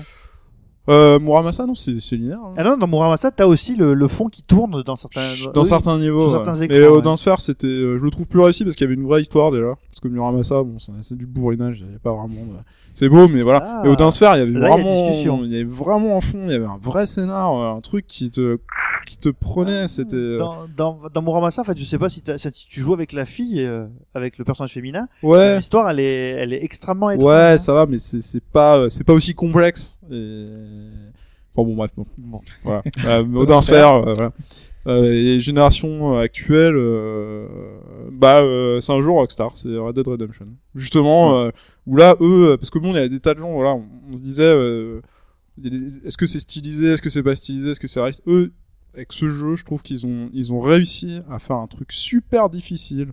C'est prendre un genre ringard qui intéressait personne, mais vraiment. hein. Il y a même des analystes qui disaient que euh, ouais, Rockstar ils vont se péter la gueule et tout ça, et ils en font un truc monstrueux. Enfin, en termes de DA, encore une fois, j'englobe euh, la musique et tout ça, même le gameplay. hein. Euh, c'est super quoi. À tous les niveaux, j'ai passé des heures carrées à balader, à regarder le décor en me disant mais putain mais comment ils ont fait? Ils sont allés dans le désert, ils ont peint, ils ont Enfin, ils, ils, sont vraiment posé des questions. C'était pas juste de la technique, on fait du réalisme. C'est euh, comment retranscrire au mieux l'ambiance western. Mais en même temps, en plus, ils ont pas choisi la facilité. Ils ont pris la fin du western. Mmh. Donc Oui. tu le sens, c'est la fin d'une époque. Le mec, c'est le dernier des dinosaures. Et, et tout au long du jeu, tu et ça, ouais, ouais. Franchement, euh, cette génération Red Dead Redemption, euh, sans hésiter. Quoi. Moi j'ai Katamari Damacy qui m'est revenu. En tête. À la fois parce que pour cette espèce de truc où tu te dis le mec ils, ils ont dessiné le truc un peu pop quoi, mais qu'est-ce qu'ils ont fumé quoi, le roi avec euh, ses grands machins et puis même le monde dans lequel tu fais rouler ta boule, il est épuré, il est euh, je sais pas. Katamari pour moi aussi C'est quelque moi chose qui me qui m'est venu là, mais Ouais. du coup je l'ai pas dit parce que parce que Hobbs a déjà parlé de Grim Fandango, c'est Guacamele. Ouais. Guacamele, il y a, y a un véritable. Alors en fait, c'est ça qui est marrant, c'est que tu réfléchis, c'est que les personnages, tous les personnages, même les méchants, sont vachement bien réfléchis. T'as des un cactus qui te lance des bombes là, qui a un air un peu vicelard et c'est vachement bien rendu. Euh, les aplats de couleurs sont super bien rendus. C'est euh, tout carré en plus. c'est tout carré. Et, et à côté de ça, si tu réfléchis bien, euh, les décors sont moches.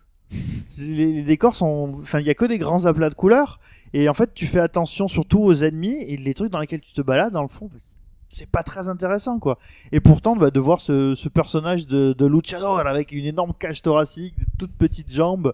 Mais voilà, là, pour le coup, ça colle tout à fait avec Grim Fandango et avec euh, bah, l'univers de la, la, la, la fiesta de la muerte mexicaine, Ouais, quoi. complètement. Et pour rester sur le PSN aussi, euh, The Unfinished Swan, qu'on n'a pas parlé, Oui, ouais. qui est euh, voilà, qui est fabuleux, qui a une direction artistique, on a tout en blanc, on peut peindre les murs. On n'a pas cité de journée, mais on a déjà suffisamment Oui. parlé dans le podcast. Parce que... plein. Et Ico, plein. euh, Shadow of the Limbo. Colossus. euh. DMC, le dernier DMC. Vous avez vu le dernier DMC Devil May Cry Ouais. Ah, j'ai pas trop aimé. T'as pas trop aimé Non, je Moi j'ai trouvé ça génial. Enfin, il y a des niveaux avec certaines couleurs, enfin plus sur les trucs qui bougent, les niveaux qui s'agrandissent, euh, les trucs où ils exploitent euh, l'univers graphique de la télévision, des choses comme ça qui sont juste. euh, Ouais, Je l'ai pas fait. Ah, J'ai juste juste vu les J'ai- screenshots. cité, Ah t'as juste vu euh, les screenshots? Ouais, Fais-le. Non, fais-le parce qu'il est, il est quand même super cité, intéressant. euh, j'ai cité aucun Castlevania. Ah oui, euh, par exemple, Symphony of the Symphony Night. of the Night. Oh là là. Oh là là. t'as- on, donc Ouais. on a tous parcouru avant ça le, le château de, de Dracula. Ah ouais. Et quand tu arrives dans le château de Dracula de Symphony of the Night, tu disais, Oh, mais en fait, il y avait tout ça dans le château de Dracula. ouais.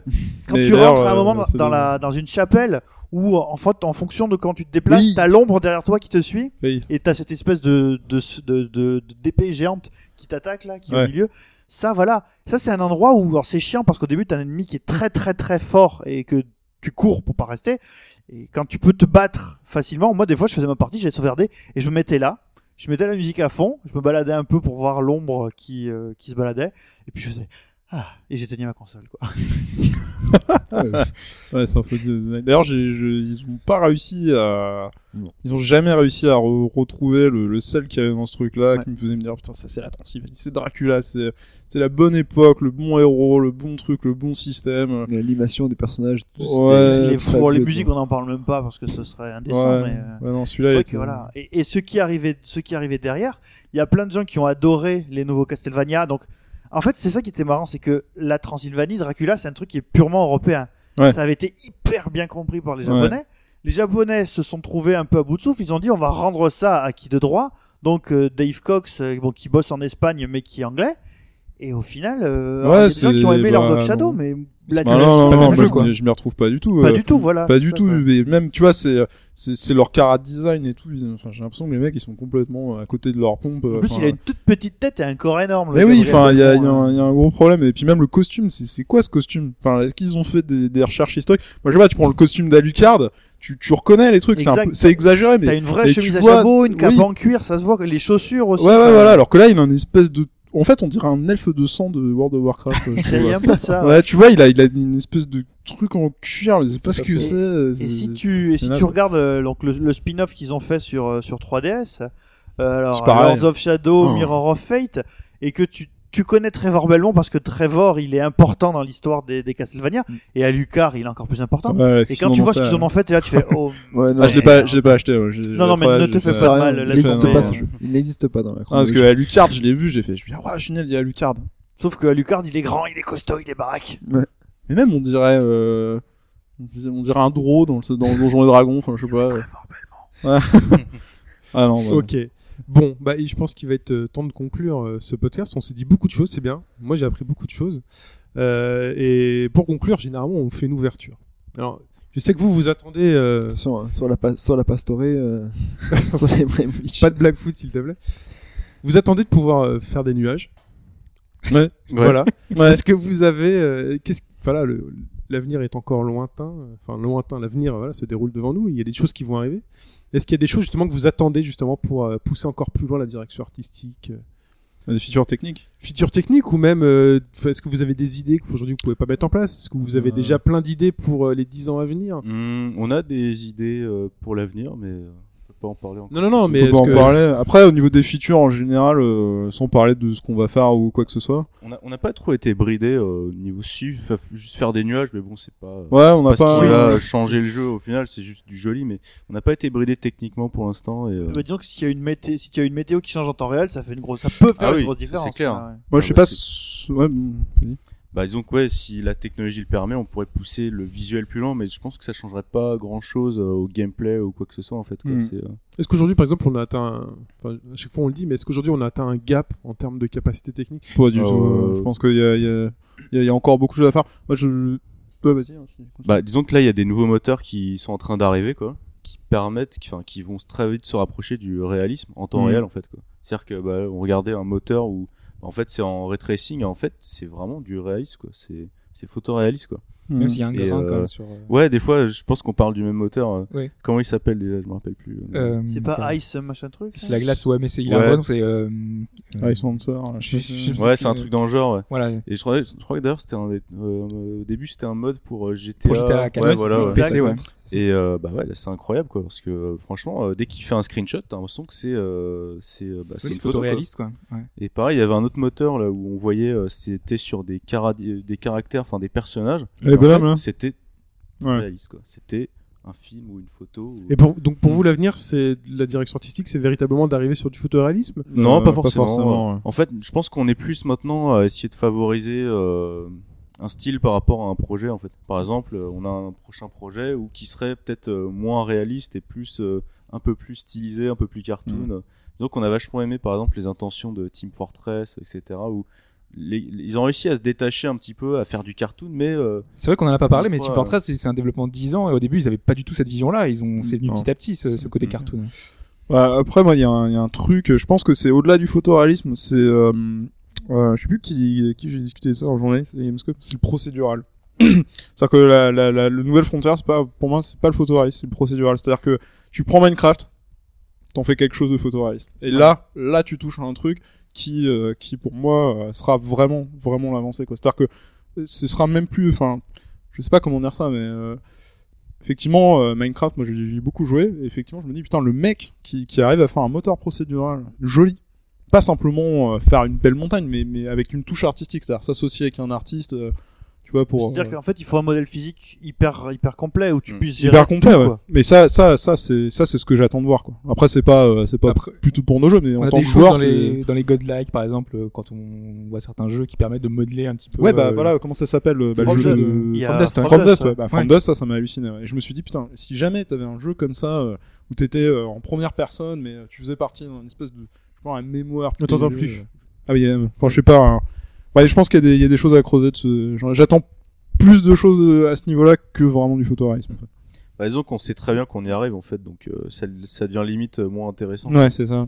Donc dans 10 ans, bon bah voilà, on aura des trucs super beaux quoi. Mais Donc faudra trouver quelque euh, chose. euh, bah justement, ça peut être intéressant. quelque chose. Ça peut être intéressant parce que justement, bah vu que tout le monde sera capable de faire des trucs beaux, peut-être que euh, on va vraiment se mettre à chercher des nouveaux concepts, des nouvelles Mais c'est le directions. truc qu'on se dit euh, un peu à chaque, chaque nouvelle chaque génération. génération, on, ouais. on- on se dit toujours, euh, il va y avoir des nouveaux, plus de moyens, plus de, enfin, les consoles sont plus puissantes, donc on va pouvoir prendre plus de risques, essayer de faire autre chose que rien qu'un truc plus beau. Bah ouais. Et malheureusement, Bah, je ça arrive pas toujours. Ouais, non, ouais. non.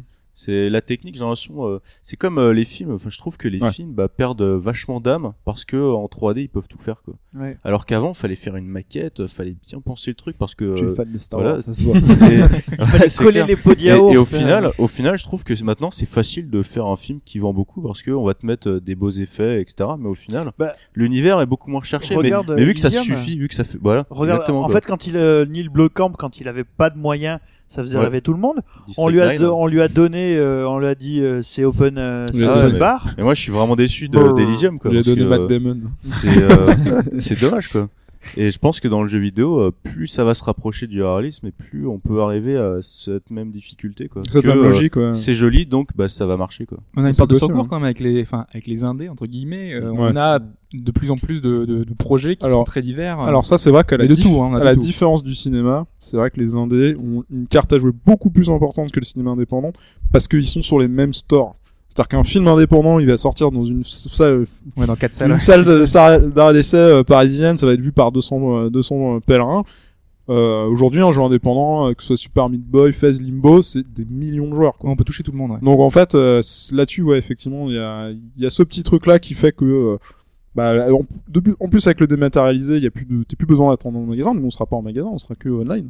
Et, euh, et voilà, et du coup, on existe beaucoup plus. Donc ça, déjà, je pense, ça va limiter la casse euh, par rapport au ciné où là, ouais, c'est devenu. euh, Mais ce qui est intéressant, c'est que par exemple, il y a, il y a 8 ans ou 10 ans, on n'aurait jamais pu faire euh, Stray Vector, quoi. Parce que s'il n'y avait pas de dématérialisé, On aurait pu le faire il y a 20 ans. voilà, en voilà, il y a 20 ans. Mais il y a toute une période de transition où bah c'était Ouais. plus possible d'être indépendant, ou alors très dur, parce qu'il faut avoir les moyens de distribuer un jeu en boîte. De Ouais, c'était ça le vrai problème. C'était un gros problème, tandis que là, bah, on est dépendant juste de bah, payer nos loyers et puis et puis c'est tout quoi. À partir du moment où vous avez l'idée euh, et le Ouais, talent, voilà. euh, Maintenant, c'est possible parce que même les, quoi. par exemple, on utilise Unreal Engine qui euh, bah, nous permet de euh, de faire euh, un jeu qui va être joli parce que le moteur est joli, il fait des, des jolies choses. euh, Sans moindre- dépenser sans, un copec. euh, voilà. Avec peu de peu de moyens quoi. C'est une version gratuite de l'Unreal Engine Ouais. parce que c'est c'est ce que les outils sont, enfin c'est ce qui va coûter le plus, le plus cher finalement, c'est middleware, c'est euh, Bah ouais. d'avoir des solutions. Bah, nous, euh, on a zéro frais, quoi, parce que c'est Unreal euh, Development Kit. On n'a pas acheté le, le moteur, en fait. Ça veut dire que d'ici quelques années, tu peux avoir du Frostbite 3 euh, en gratos comme ça S'ils proposent. Bah, Bah, ils le propose- proposent pas pour l'instant, mais Ouais, euh, c'est pas impossible, ouais, Ça c'est pas serait impossible. Ça, ça serait un truc de fou. Que J'ai l'impression qu'ils vont le garder pour eux quand même. Ouais, je pense. Qu'ils ont tellement un moteur dedans. Ah, vous êtes ouais. indépendant, vous êtes séduit par les discours aujourd'hui des constructeurs de consoles, Microsoft et Sony, pour vous attirer. Qui, quoi Hmm. Non, non, Ouais. Il y a un petit doute. Ah non, mais je, je sais Bah, pas. Dis- disons qu'on préfère développer sur PC parce qu'au moins euh, on fait un peu ce qu'on veut quoi et puis euh, on n'a pas de Mhm. contraintes euh, particulières quoi. Non, et puis, ouais, et puis les, les discours. Enfin, je sais pas, Sony, je les ai vus de près. euh, J'ai pas trop envie de les revoir tout de suite. enfin, je dis Sony, mais c'est. En fait, c'est- même pas euh, Sony ou Microsoft ou quoi, c'est c'est juste les exécutifs, euh, les mecs euh, en costard cravate qui font euh, bah, résistance, des trucs comme ça. Parce que le discours, le discours, on l'a vu Euh, aujourd'hui, c'est les indépendants, venez, regardez, Ouais. on a plein de créateurs, Ça, le le, elle est discours, il est pas, Il est pas négatif, il est, on, Ouais, Tant que c'est pas totale, tant quoi. que c'est pas de l'édition. euh, le discours, j'attends de voir, euh, j'attends de voir ce que ça va donner, quoi. Parce que euh, Microsoft au début c'était ça et ils ont changé très rapidement. Quoi.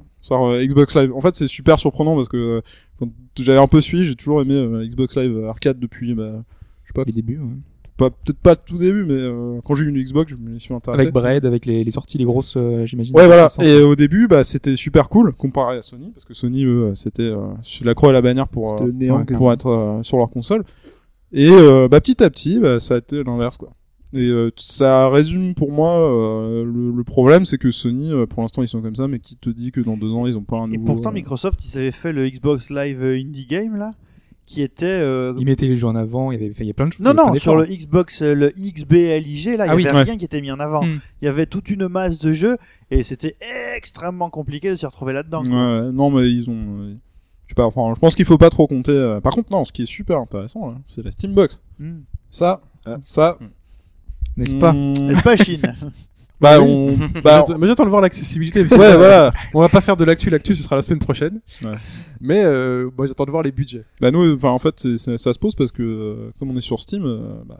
Mais pour vous ça change pas grand chose puisqu'à la base vous serez sur Steam. ah oui, mais c'est ça qui est génial. C'est que si effectivement, euh, ça, c'est une console. C'est une console. Donc effectivement. Bah là Hobbs te dira le contraire. Tu vois par exemple. Mais bon, Mais sinon non, vous pouvez non. revenir pour faire de l'actu. Euh. On peut refaire euh, 10 pages de, de, Ouais, de ouais. bagarre sur l'histoire de la Non, Steambox. parce qu'une console, c'est un PC. C'est ce que j'ai dit aussi la semaine dernière. une console c'est euh, un PC mais c'est pas ouais, une console c'est particulier par rapport à un PC. Pas tant que ça. Bah si tu garantis à la personne qui achète une boîte euh, Il y a que des son truc exclus, il y marchera dedans. Il y a des choses, bah, il y a des, voilà, il y a tout un débat. En tout cas, euh, on va conclure là-dessus, euh, sur cette ouverture. On vous remercie beaucoup, euh, Paul et, euh. Euh, on espère que vous continuerez à nous écouter, que vous nous avez trouvé sympa et tout. En tout cas, nous, on est ravis de vous avoir reçus. Bah, C'était super. euh, c'était cool de vous rencontrer. Ouais. C'était génial. Plaisir partagé. On a appris plein de choses. On adore, moi j'adore euh, ce genre de podcast. euh. Voilà, on le fait ça pour ça. hein. Ouais. Donc euh, voilà. Donc merci. Et pour la drogue, mais bon, ça. Et pour va la drogue euh, et les millions de dollars. Pipo, Fetch, Hobbs, merci. Et très chers auditeurs, très chères auditrices, à bientôt.